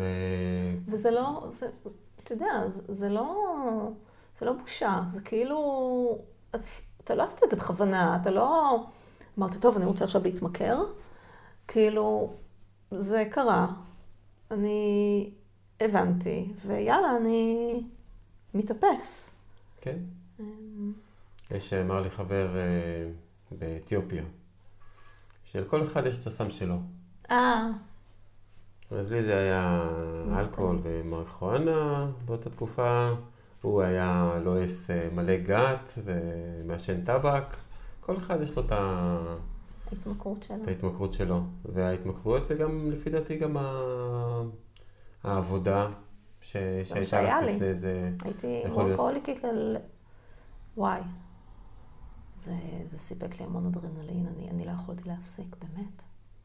בגלל זה זה היה כל כך קשה, העצירה הזו, גם להתמודד עם שעמום. לא היה לי שעמום, תמיד היה משהו לעשות. או לעבוד, או להכין אוכל, או... כאילו... עכשיו כאילו אני בכיף משתעממת. נורא נחמד. נגיד אני מחכה בתור לרופא, אז אני יכולה להיות, אה, להתעסק בטלפון, אבל אני יכולה גם לא. אני יכולה לשבת. אני בסדר. שקט לי. אמ, אני שמתי לב שקשה לי, כאילו, בגלל שהטלפון כל כך זמין ויש כל כך הרבה דברים לעשות בו, וכל העולם פתוח שם, ובמיוחד עכשיו עם ה-chat GPT, תמיד אני יכול לשאול אותו עוד איזה שאלה. מה זה צ'אט GPT? אה, שאלה טובה. בדיוק עכשיו עשיתי הדרכה. מה זה הסם הזה? בדיוק עכשיו עשיתי הדרכה ב-B&I על אה, ה-chat GPT, איך זה יכול לעזור אה, לבעלי עסקים. וואלה. chat GPT זה בעצם בינה מלאכותית שתוכננה, היא סרקה את כל הטקסט שיש באינטרנט עד שנת 2021 באיזשהו תאריך מסוים, ששם אמרו תפסיקי, אה, ואז בעצם באמצעות אה, מערכת אה, בינה מלאכותית, בעצם היא צריכה בעצם לייצר טקסט על סמך, על סמך מידע שהיא מקבלת. וזה עניין אח סטטיסטי אח כזה. שלי משחק עם זה. הוא רשם, אבל זה, זה רק באנגלית, לא? אפשר גם בעברית, אבל זה קצת נכון. יותר איטי, גם כי רוב הדברים הם לא בעברית. אה, וגם אה, בגלל שזה עובד על מה ההסתברות שתהיה המילה הבאה. כל מילה, מה, מה ההסתברות שתהיה המילה הבאה? וואו. מה ההסתברות שתהיה המילה הבאה? אחי, אחי הכניס, אה, ספר לי, אה, תכתוב, אה, תכתוב abstract על אה, אישה אה, בגיל העמידה, אה, שצריכה לשמור על, אה, אישה בגיל העמידה עם שני טינאייג'רים וכלבה ושני חתולים, שצריכה לג'נגל בין טיפול בהוריה המזדקנים וילדי המתבגרים, שזה אני כמובן, וזה העלה משהו, וואי, זה היה מדכא, אמרתי, מה, זה החיים שלי? לא נכון, זה לא החיים שלי. כאילו, זה היה אה, אה, שנורא חשוב לשמור על הצד הרגשי, ולטפח את עצמי, וכאילו, ואני כאילו, וואי, אני לא שם, כאילו, אני, אני שומרת על עצמי, אני, כאילו, אני כבר שם, כאילו, הכל בסדר. אבל כשראית את הטקסט הזה, ו... אז אמרתי, לא, זה כאילו קצת שישר אותי, זה לא... אוקיי, אז תפרת מרחק ממנו. מה ש- לגמרי. מה שנחמד, זה כאילו נתן זווית ש... זאת לא הזווית ש... מעולה. תחברי אותו שוב. אוקיי. זאת לא הזווית. שלי. תחברי ואז אה, נמשיך. זה נתן לי זווית שזה לא הזווית שלי, אני לא... זה כאילו הנרטיב היה שונה. כן, אבל זה לא הזווית שלך, אבל כשהסתכלת על עצמך מהזווית הזאת, אה, זה לא אהבתי. זה גילה, לך- דברים מעניינים? זאת אומרת, היית, זה, זה, לא, זה לא שייך אליי, או היית שם עם איזשהו רגש מסוים כלפי זה? תראה, אה, הסיפור הזה של לראות את הדברים באופן חיובי זה סוג של חרב פיפיות. למה? כי אתה מדחיק את מה שפחות טוב, Mm. ואתה כל הזמן בורח ממה שפחות טוב, ל... הנה, טוב. אה, וחלק מהלימוד העצמי שלי, שאני עובדת עליו אה, בשנה האחרונה, ואני משתפרת, זה להכיל גם את מה שלא טוב, ולבדוק מה אני מרגישה לגבי זה. אמ, ולהיכנס לתחושות האלה. אמ, כי אני מאוד מאמינה שאם אתה לא, אה, אם אתה אה, לא נותן להם את המקום, את הרגשות האלה, אז הם תופסים יותר ויותר מקום בחיים שלך, בסופו של דבר. אמ, ואתה צריך לשחרר אותם. ואני אני עובדת על זה. אני משתפרת. כאילו, תמיד האינסטינקט הראשוני הוא לא, אבל אני, אני מעניין. לומדת את זה, כן. תשמעי, עלינו פה על איזה קטע, על אה, להשתמש בצ'אט, ב ChatGPT, כמראה נכון. לחיים שלנו. לכתוב, אוקיי, בוא נכתוב נגיד על- עליי, ואז אני אכתוב, בוא תיתן לי בעצם abstract אה, של, אה, לא יודע מה, אה, 500 מילים על הדבר הזה. כזה. ואז הוא יכתוב, ואז אני אסתכל איך זה נראה לי, איך אני מתחבר ל- נכון. לטקסט הזה, אה, מה זה מעלה בי, כי אם זה לא מעלה שום דבר, ואני אפ- ואני-. אם אני אפאתי לגבי משהו, אז, אז, אז הוא לא דיבר אליי בשום, בשום אופן, הוא לא הפעיל לי משהו מצד אחד, ויכול להיות שזה מדבר על האפתיות, אפשר, אפשר מהכל ללמוד. בדיוק. אפשר מהכל ללמוד, מאיך שאנחנו זה, מהשיער, מהגבות הלא מסודרות, אפשר ללמוד מהכל על, על הרבה דברים. אבל אם זה לא מפעיל, אז זה לא מפעיל, אבל אם זה משהו מפעיל, נגיד כמו שאמרת, לא, כאילו, לא התחברת, זה לא שלא התחברת, כאילו, התחברת לקטע שלילי מול הטקסט הזה, כי, זה נראה לו כיף. כן, והחיים אוקיי, שלי אחלה. כן, על מה אתם מדברים? בדיוק, אז פתאום להסתכל על הדבר הזה, אה, ויכול להיות שהדחקת הרבה יש זמן. זוויות של החיים שלי שהן לא משהו. הכל כן. בסדר. אפשר לקבל אותם. compliments to the, to the chat. ה... Compliments to, to my brother Simon. כן, לגמרי, סיימון סייז. שמעון. שמעון. ומה שנחמד, למשל עכשיו בהדרכה, אז כתבתי לצ'אט, תיתן לי הדרכה של חמש דקות על איך הצ'אט GPT יכול לעזור לחברי B&I ואיך להשתמש בו. אז הוא כתב. ואז זה נראה לי, הוא כתב, ואז התחלתי לשים את זה למצגת, ואז הכל נראה לי משמים כזה. אמרתי, תעשה את אותו דבר, כאילו, העתקתי, תעשה את זה, תעשה את זה מצחיק. וזה היה קורע, אוי, איזה גדול. ממש, שתי מילים, make it funny, או שלוש מילים, וזה היה מצחיק וקורע, ואז הראיתי להם את שתי, את שתי הגרסאות האלה, וגם את הגרסה הזאת של האבסטרק הזה, הזה. את יכולה לבקש משמעון, שיבקש את זה מה-chat GPT, זה הכל, הכל נמצא שם בזיכרון, הוא יכול ללכת. לראות את אותה שאלה, זה, תעשה, או, אתה אפשר להגיד תעשה את זה, או פשוט להעתיק את זה, תעשה לי כזה מצחיק, או תעשה לי כזה מנקודת מבט של אה, רואה רק טוב. אוקיי, זה לא צריך רק תעשה את זה מצחיק. בוא, בוא נראה באיזה חיבור. ואז אפשר לראות מאיזה נקודת מבט יותר מתאים לי להסתכל על המצב.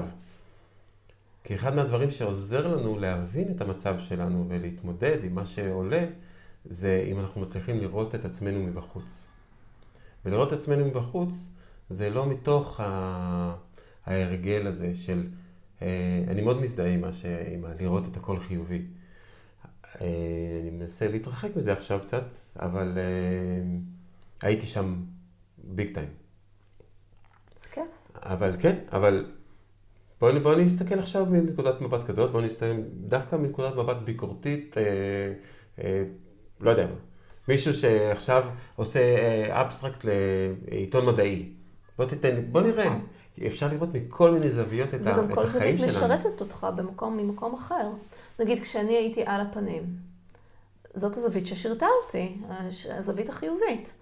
אם, אם הייתי בזווית אחרת, זה היה... האמת שאני אני הרבה פעמים, גם אבא שלי עושה את זה, אני הרבה פעמים אה, כאילו מנתקת את עצמי, ואז מדברת על זה בצורה מאוד אינטלקטואלית, על כל מיני דברים. כאילו, ואז המבט האינטלקטואלי הוא, אה, הוא לא נוגע בי, הכל בסדר. אה, כן. טוב, אז אני אוריד את זה, ואני אעשה את זה. ואני צריכה לכתוב כדי לזכור, אבל אחרי זה אנחנו נעשה את זה. אה, יש לך עכשיו, תוכלי לראות, בדקה 73. נכון. וואו, איזה מרגש. איזה כיף גם שדיברנו על ChatGPT, אני כבר אה, רוצה לדבר עליו כבר הרבה זמן. אני ממש, ממש נלהב מה, מהאפשרויות. אני כבר הרבה שנים מלמד אנשים, אנשים לעשות juggling עם שלושה כדורים. אני חושב שזה מאמן אה, התמודדות עם אה, אמונות מגבילות. אני לא אצליח, יש לי שתי ידיים שמאליות, אני ניסיתי, אני לא יודע, אני לא יכול. ואז אני יושב עם מישהו, עומד עם מישהו, ותוך שבע דקות מגיעים להצלחה. ואז עולות השאלות, מה זה הצלחה וכל מיני דברים כאלה. הצלחתי לעשות את זה עם מישהו באוטובוס אה, בחיפה, עם, בין איזה ארבע תחנות, ואת מכירה את חיפה, כל העליות והירידות, בתוך הדבר הזה הוא הצליח לעשות juggling עם שלושה כדורים, פעם ראשונה שהוא פגש את זה וואלה. איתי. ואז שאלתי את הצ'אט, איך ללמד אנשים לעשות juggling עם שלושה כדורים. אז הוא נתן לי משהו שאף פעם לא חשבתי עליו, וזה היה ממש מדהים. ו... זה, זה לא מתאים לכולם, אבל אחד מהדברים היפים, אפשר להגיד לו, תן לי עוד תשובה, תן לי עוד תשובה, תן לי עוד תשובה, תן לי עוד תשובה. או תן לי 15 תשובות שונות לאיך אפשר לעשות. אה, וזה... סך הכל מדובר בידע אנושי. נכון, נכון, המקור הוא ידע אנושי. ואחד מהדברים שהם עושים עכשיו, שכל הטקסטים שהצ'אט GPT אה, ייתן, הם יהיו אה, מסומנים. זה מה שרציתי לשאול. באיזשהו סימון כדי ייחודי. כדי שזה לא ישמור, כדי שזה לא יוציא מה... כדי שהוא לא ייכנס למשוב. שהוא לא יזין את עצמו. בדיוק, שזה לא יהיה איזה משוב חיובי שייקח אותנו לאיזשהו איזשהו מקום אחר. שזה לאו דווקא רע המקום האחר, אבל uh, הוא פחות אנושי. שזה גם לאו דווקא רע. כן. Um, אני, כש...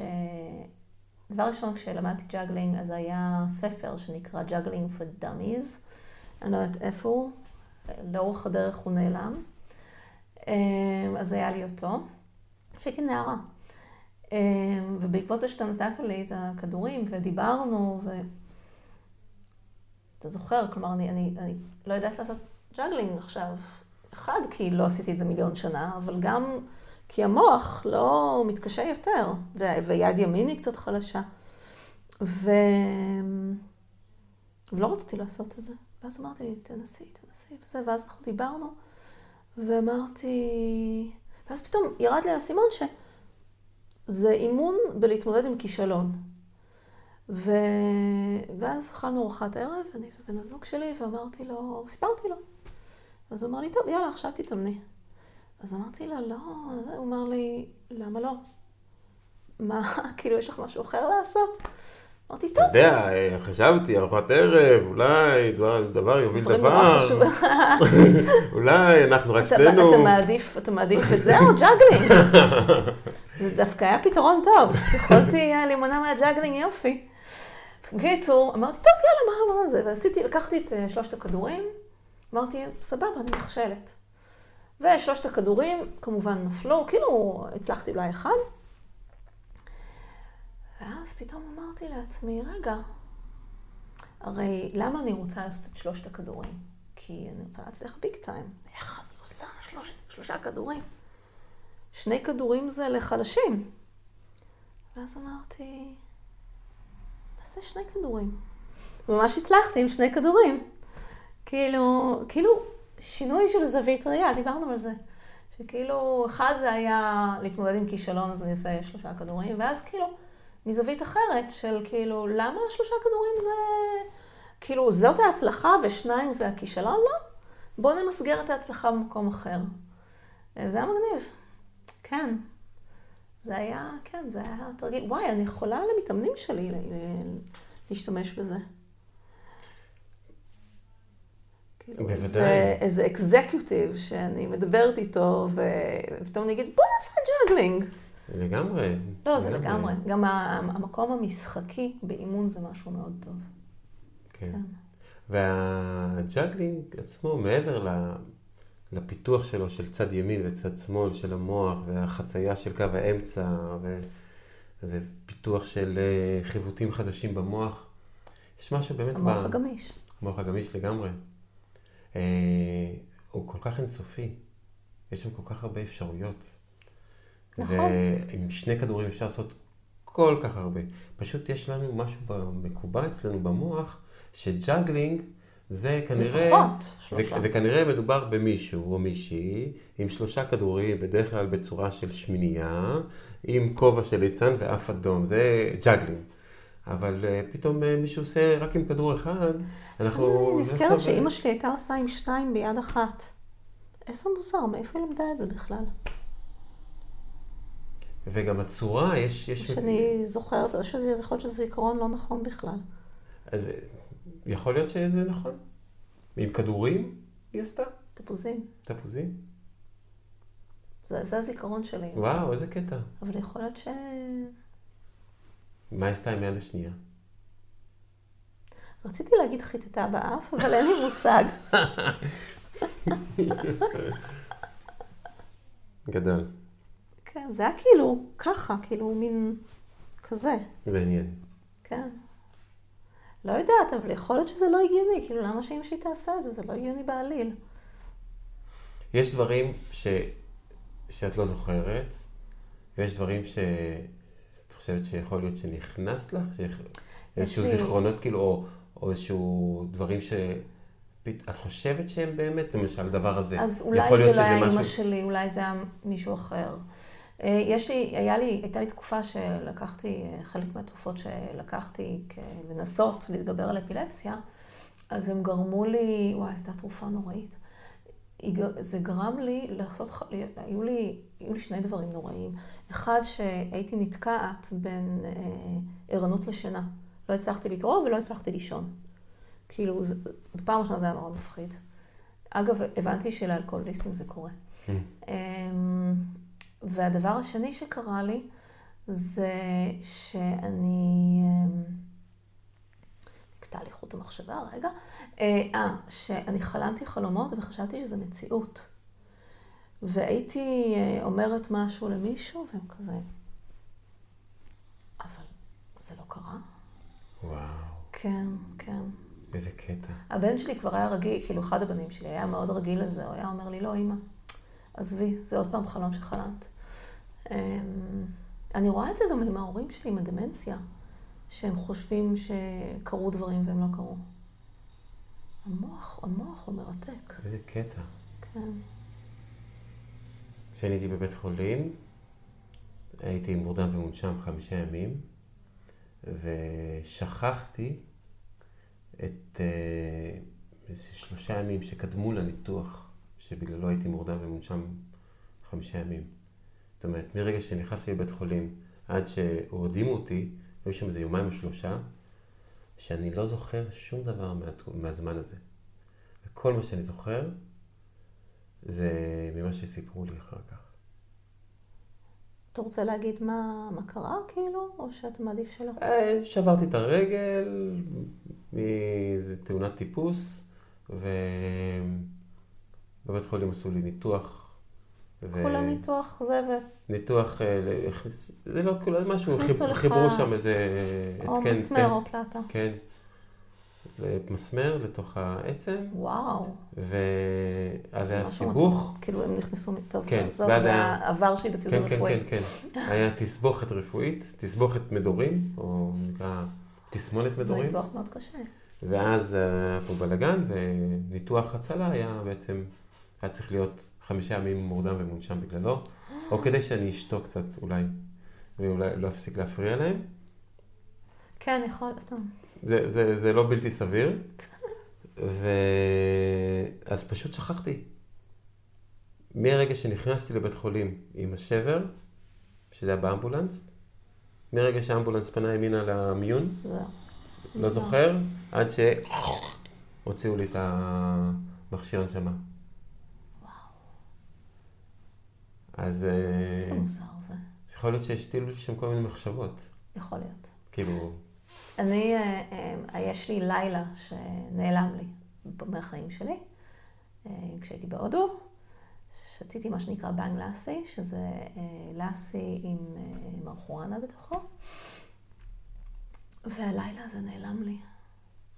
נעלם לי כמעט יום, נעלם לי לגמרי. זה קטע. כן, זה נורא מוזר. כן. מעניין אם אפשר איכשהו לשחזר את זה. זאת אומרת, אפשר לשחזר גלגולים. אז למה שאי אפשר יהיה לשחזר את ה- את הלי- הלילה הזה? מעניין גם איזשהו מנגנון הגנה. אני בדיוק חשבתי שאולי גם לא צריך. אולי גם יש סיבה שאני לא זוכרת את הלילה הזה. אולי היה לי כל כך לא נעים. לא יודעת. כן. זה לא היה לילה כמו היום יותר. את הלילה אני עוד, יש דברים שאני זוכרת. המאוורר של התקרה, אני, אני הרגשתי שאני בלב ים, והסירה טובעת. אה, אבל, אה, אבל היום שאחרי, נעלם. יש דברים שהם קסומים. אנחנו לא אמורים להבין אותם. לא אומרים, זה, זה המהות של הקסם. נכון. אני כתבתי ספר על קסמים אמיתיים. באמת? כן. Hmm. הספקת הרבה. אה, הוא יצא בשני עותקים. יפה. אה, שני עותקים לבד, רק שני עותקים. שני עותקים. שתי מהדורות. לא, לא, הוא יצא בשני עותקים. והקוראים אה, היו מרוצים? כאילו, התגובות של הקהל? אני חושב שהם קיבלו את זה ב... הם קיבלו את זה מתנה, זה היה שני אחיינים שלי, שהם התעסקו בטריקים באותה תקופה, בקלפים. הם, והם, שניהם היו בני 15 באותה תקופה, וואלה. ושניהם גם גרו מאוד קרוב אחד לשני, למרות שלא היה, הם היו מנותקים אחד מהשני. ו... כי אחד זה דרך אח שלי, ואחד זה דרך הגיסה שלי, שהיא לא זאת שנכנסו לאח שלי, אלא דרך, אה, דרך אשתי. אז ושניהם... זה כן אחיינים. לא, זה... הוא, הוא, הוא אחיין של דלית.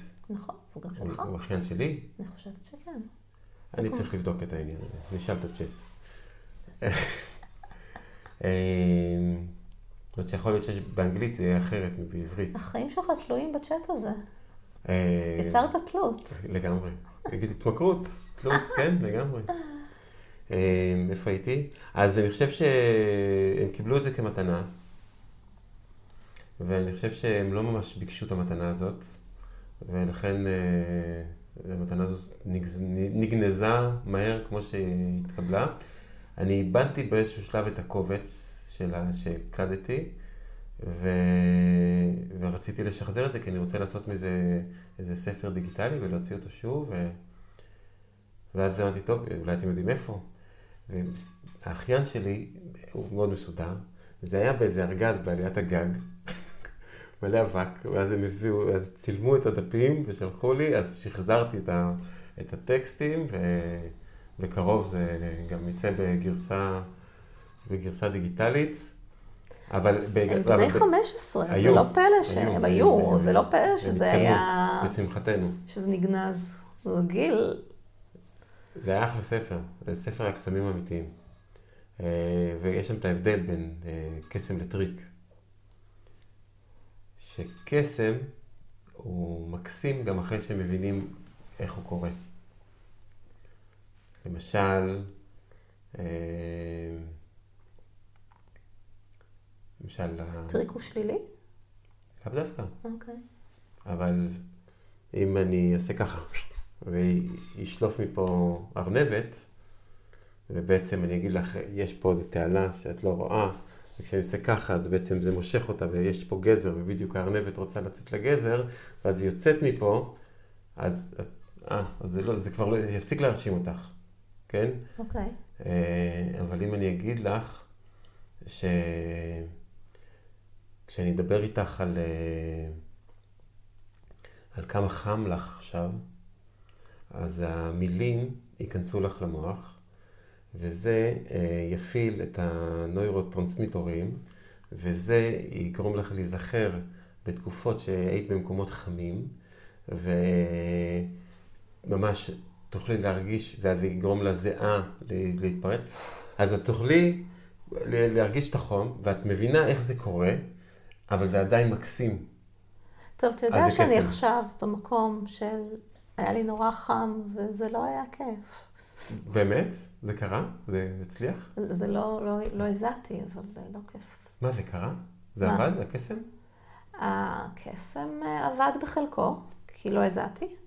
אוקיי, בסדר. אבל אה, כן, אני שונאת חום. אז... אה, קשה לי עם חום. פינגווינים, דוב קוטב, הולך לישון. נהדר. האם לא פינגווין יכול לפגוש דוב קוטב? כן, לא? כאילו... אמרת שני זה... דברים, כן, לא. מה, מה מהם? כן, אבל uh, זה יהיה מאוד זמני. למה? כי הוא יאכל אותו, לא? ואז? ואז הוא יהיה בבפנים שלו, ואז בסופו של דבר הוא יצא.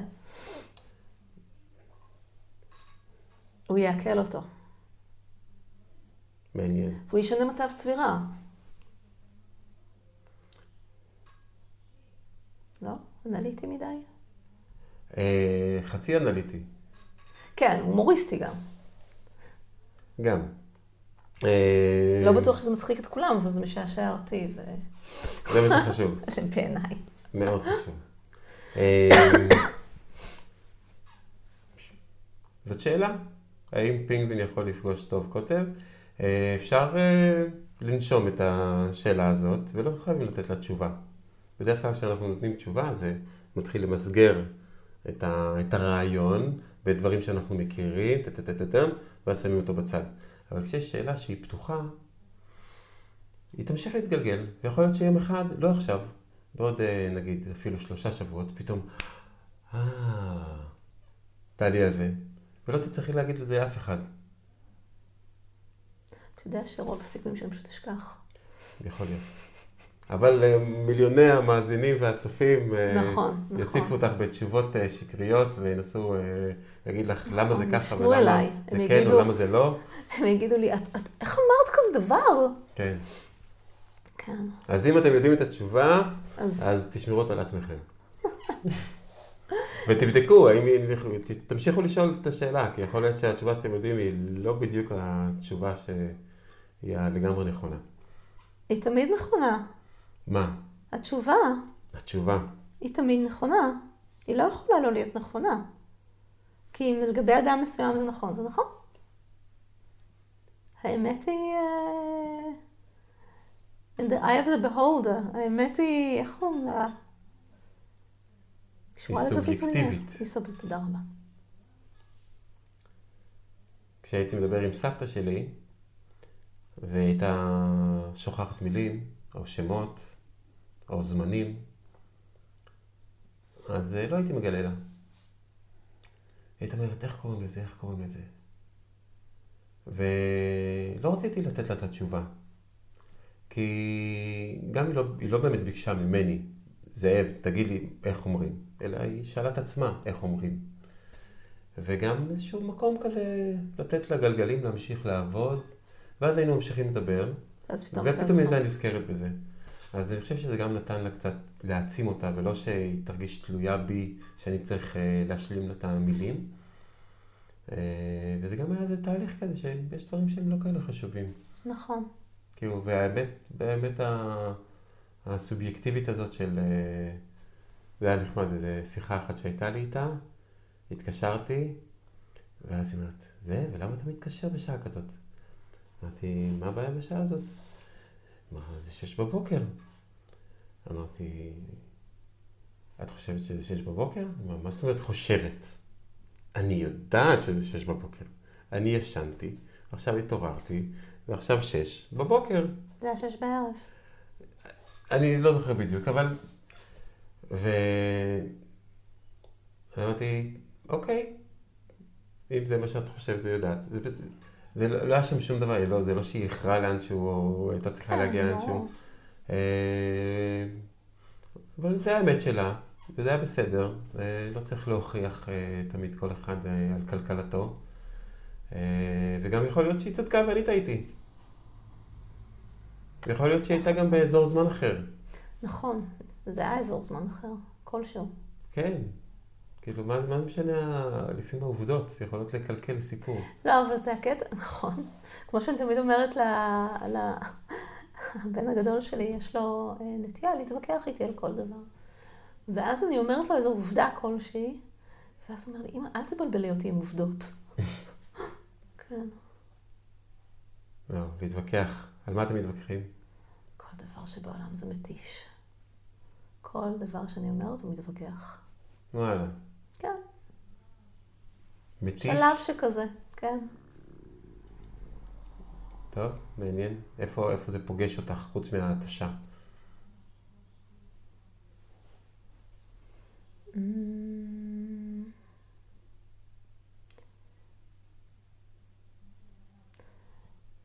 אני לא אוהבת עימותים. וברגע שמישהו מנסה להתווכח איתי, זה מוציא אותי מאזור הנוחות שלי. ו...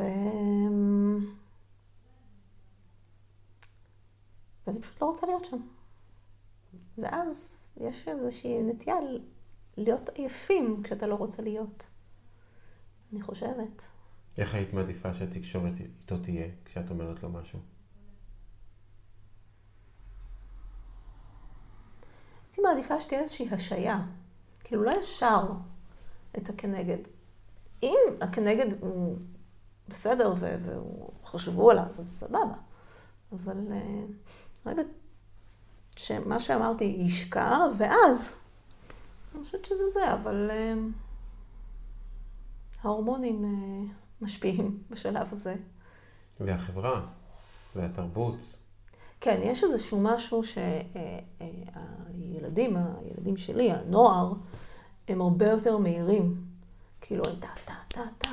הם לא, הם לפעמים אה, מראים לי אה, סרטוני יוטיוב, ו... אז בהתחלה אני מצליחה לעקוב, ומדברים נורא מהר. בהתחלה אני מצליחה לעקוב. עכשיו, גם, זה הרבה פעמים נושא שלא מאוד מעניין אותי, אבל חשוב לי לכבד את הילדים ולשמוע ולראות. גם חשוב לי לראות מה הם רואים. ו... ובשלב אני מאבדת את זה, ואני אומרת לו, אומרת להם, די, אני, אני, לא, אני כבר לא שם, אני כבר לא מצליחה יש להאזין לי את לזה. האפילפסיה, האפילפסיה קוראת לי. האפילפסיה זה צד שמאל, לא? כן, צד שמאל. אז, אה, אז אה, הם אומרים לי, אה, מה, איך את לא מצליחה להקשיב? כי הם רגילים לזה. כל היוטיובים האלה, שלא, יוטיוברים, שהם מדברים, כולם נשמעים אותו דבר, ובמהירות כאילו, הכל זריז. הם רגילים לקבל את, את כל המידע נורא נורא מהר. הרבה פעמים, כאילו, הבן הצעיר הוא טיפה יותר מנומס, הבן הבכור, כשאני, אתה יודע, אני חושבת, ואז אני כאילו מדברת לאט לפעמים. ואז הוא אומר, נו, נו, מה את רוצה להגיד? ואז זה עוד יותר נהיה איתי, כי אני כבר צריכה לחשוב. כן. כן. אה, זה מזכיר לי... שני, הדברים שאמרת מזכירים לי את מרשל רוזנברג, את מכירה אותו? הוא כתב את uh, תקשורת ללא אלימות, מה שאחרי זה תורגם... אה, אני יודעת למה נזכרתי, כי סיפרת לי עליו. אה, אמרתי, כן, זה שם נורא מוכר. אה, אז נו, כבר דיב- דיברו עליו. כן, אנשים כל הזמן מדברים עליו. כן. אז אה, שני דברים בהקשר הזה. אה, אחד, הוא מדבר על תקשורת, שהוא אומר שמה צריך לעמוד בבסיס של תקשורת. אה, זה שבעצם אני רוצה לבטא את מה שעובר עליי,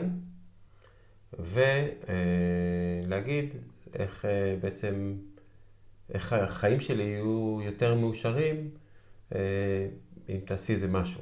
אוקיי? בגלל זה יש תקשורת. מה, מה את יכולה לעשות כדי אה, לעשות שהחיים שלי יותר מאושרים? אה, והרבה פעמים בתקשורת אה, זה עובר על משהו אחר, בשיטה אחרת, בשיטה של מי צודק. נכון. אה, ואת זה אני לא אוהבת. אז, אה, אז גם אני מאוד ממליץ אה, קצת לקרוא, לראות סרטונים שלו.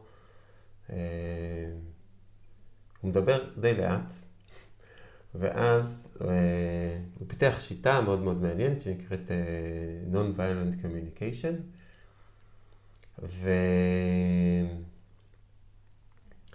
והוא מתאר שהוא מדבר עם הבן שלו, בזמן שהוא פיתח את השפה הזאת, את איך לדבר בשפת הג'ירף, שהוא שזאת השיטה של להיות קשוב, ומה עולה בך ואיך אני יכול לעזור לך, שחייך יותר מופלאים, לבין השיטה של מי צודק, שזה דמות התן.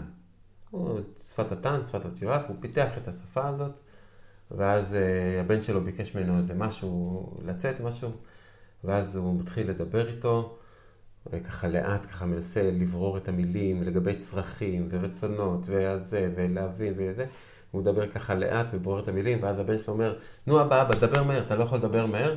אז הוא אומר, אתה רוצה את זה מהר? כן. אז סתום את הפה או שאני אתן לך מכה בתחת. הוא אומר, אבא, קח את הזמן. אה, אז... זה מצחיק. כן. זה, זה כיף, כיף לי לשמוע אותו. הוא כבר uh, נפטר, אבל... Uh, אבל עדיין נשמע. חי, כן, הוא עדיין חי ב- ביוטיוב. אה, יש איזה יוטיובר מעניין שנקרא מיסטר ביסט, שדיבר על זה שהוא רוצה להקליט אה, פרקים שלו. אה, נגיד אם יגידו לו שיש לו עוד נגיד שלושה חודשים לחיות, אז הוא יעשה מלא מלא מלא פרקים שיפורסמו כל שבוע, גם כמה שנים אחרי שהוא ימות, כדי שכאילו הוא עדיין יהיה חי. ואפשר לשלוח את זה, כאילו, לתזמן מתי זה יצא. אז... שעשע. כן, מיסטר ביסט. והוא אחד מהאנשים שעושה את הסרטים עם הצפיות הכי, עם הכי הרבה צפיות בעולם. באמת? כן. והנוער אוהב את זה? כולם אוהבים את זה. כאילו, את יודעת, זה עשרות מיליונים של צפיות בכל סרטון. אני אשאל את הנוער אם הם מכירים. מיסטר ביסט, אם הם לא מכירים, אז... אה, יש מצב שגם הם השמיעו לי. כן. טוב, עד, ש... עד שנערך פה את מיסטר ביסט. אני אשמע את הפודקאסט הזה. כן.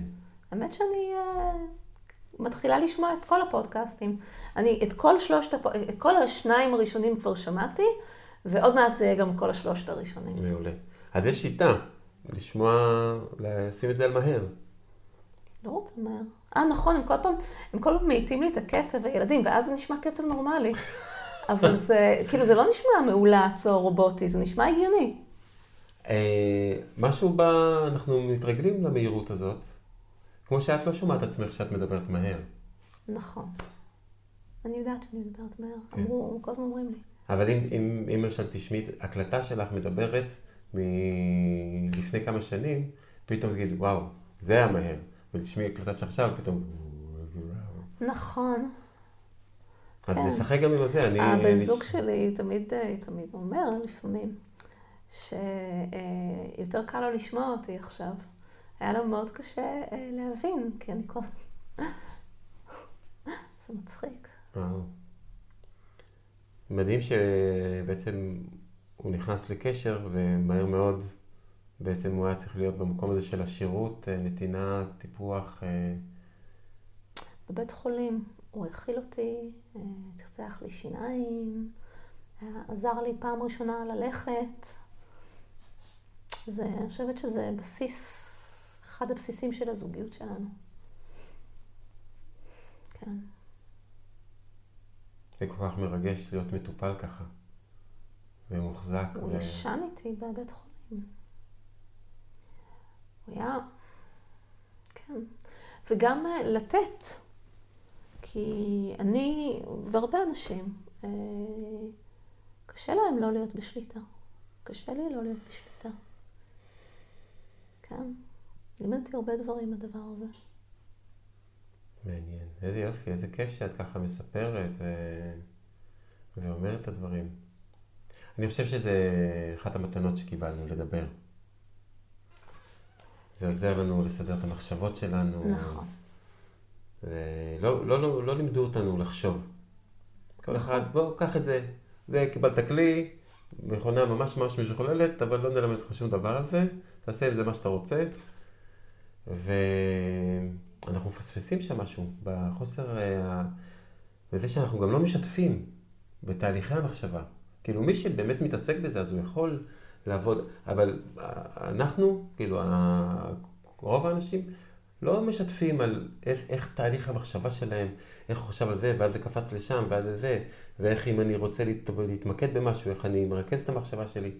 לא עושים את זה, זה לא משהו, לא לומדים את זה. אני לא, אני לא נתקלתי בקורס אימון אה, לאיך לחשוב. אה, נשאל את הצ'אט. אה, אבל כשאנחנו מדברים את זה, אז יש לנו איזשהו הכרח להיות בתשומת לב למחשבה. גם אם אנחנו מדברים לעצמנו, אבל במיוחד אם אנחנו מדברים עם מישהו אחר, צריך להיות פה איזה קו מסוים של דיבור, של איזה חוט מקשר בין מילה אחת למילה שנייה, כי אחרת את... תדבר עם אמא שלי הדמנטית, ממש לא. אין שום צורך. בסדר, ובגלל זה אנחנו נותנים לה שם ותווית שהיא דמנטית, נכון. אוקיי? אבל אה, לפני שנראה אותך ככה זזה בכיסא, מסתכלת על השעון, אם לא יהיה לך מעניין, אם לא יהיה שם חיבור, אז כאילו, אז השיחה הזאת לא נכון. תארך אה, שעה ו... אה, אז השיחה בעצם היא, היא לא רק זכות דיבור, יש לנו חובת דיבור, כי אנחנו מתפתחים מהדבר הזה. זה מעניין, כי יש אנשים שהם יותר דברנים ויש אנשים שהם פחות דברנים.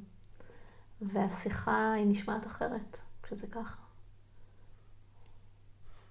אבל את יודעת, גם בתור מאמנת, שבאים אלייך אנשים, לתת להם לדבר, בסדר, הם איתך, הם לא, זה לא מול קהל, זה לא מול זה, רק, רק שיבטאו את המחשבות שלהם. פתאום עכשיו, טוב, עכשיו תספר על האתגר שלך, תספר על המטרה שלך. אה, מטרה שלי, אה, פתאום, וואלה, כן, יש לי מטרה, אבל חשבתי עליה, אבל לא באמת חשבתי עליה, כי המוח שלי עבד בלופים והתפזר לי, ואז כתיבה יכולה מאוד לעזור.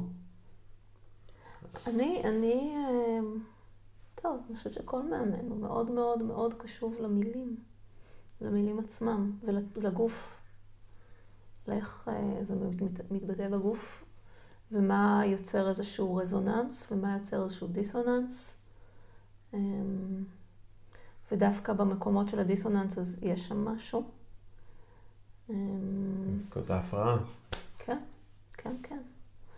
והם... והרבה פעמים אנחנו לא באמת יודעים מה אנחנו רוצים. אנחנו חושבים שאנחנו יודעים, אבל אם אנחנו נעמיק יותר, אז נגלה משהו טיפה שונה. אמ, דיבר איתי מישהו על נושא של ניהול הזמן. ואמרתי, אוקיי, אבל מה בניהול זמן? הרי ניהול זמן זה המון דברים. הוא אמר, אני תמיד אה, דוחה דברים לדקה האחרונה. אוקיי, אוקיי, ואיך זה בשבילך? לא, זה דווקא בסדר, אני, אני תמיד, אה, אני, אני פועלת טוב תחת לחץ. אוקיי, אז מה הבעיה עם זה? זה בעיה? בוא תחשוב.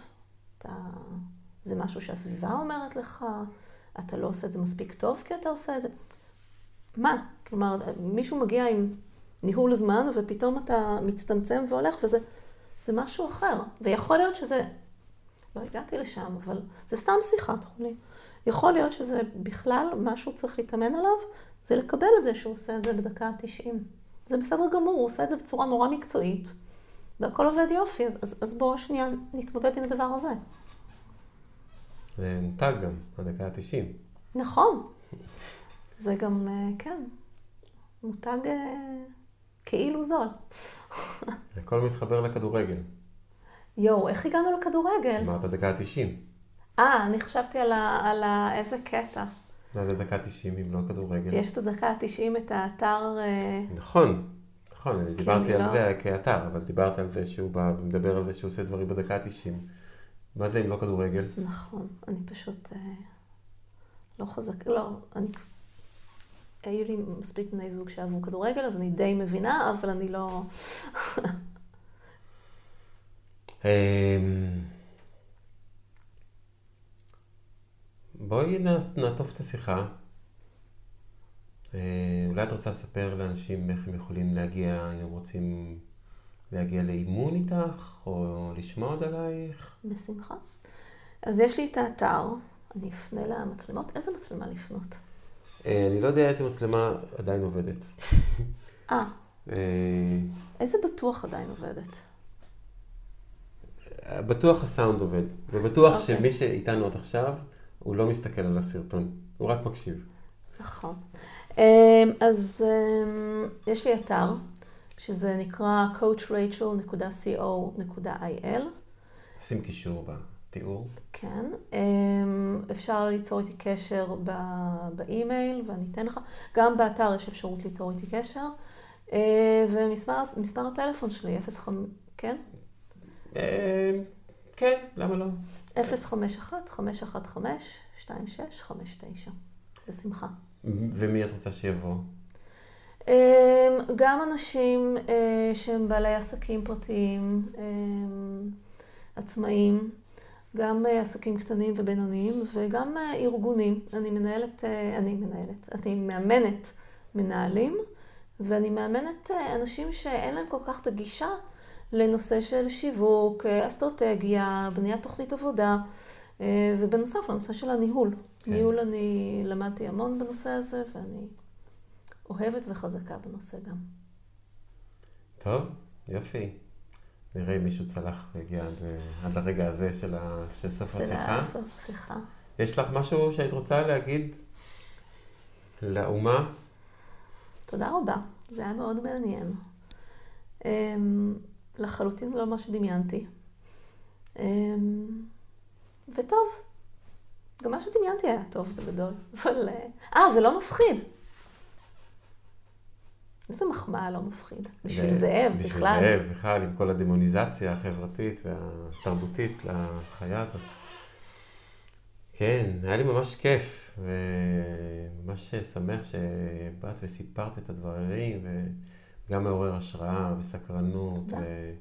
והזווית הזאת, וגם אה, זה עורר אותי לדבר ולהעלות כל מיני דברים ומחשבות ש... שעלו בי, ו...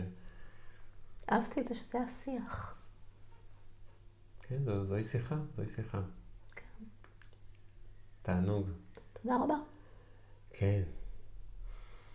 נעשה רגע של שקט. רגע של שקט מתחיל עכשיו.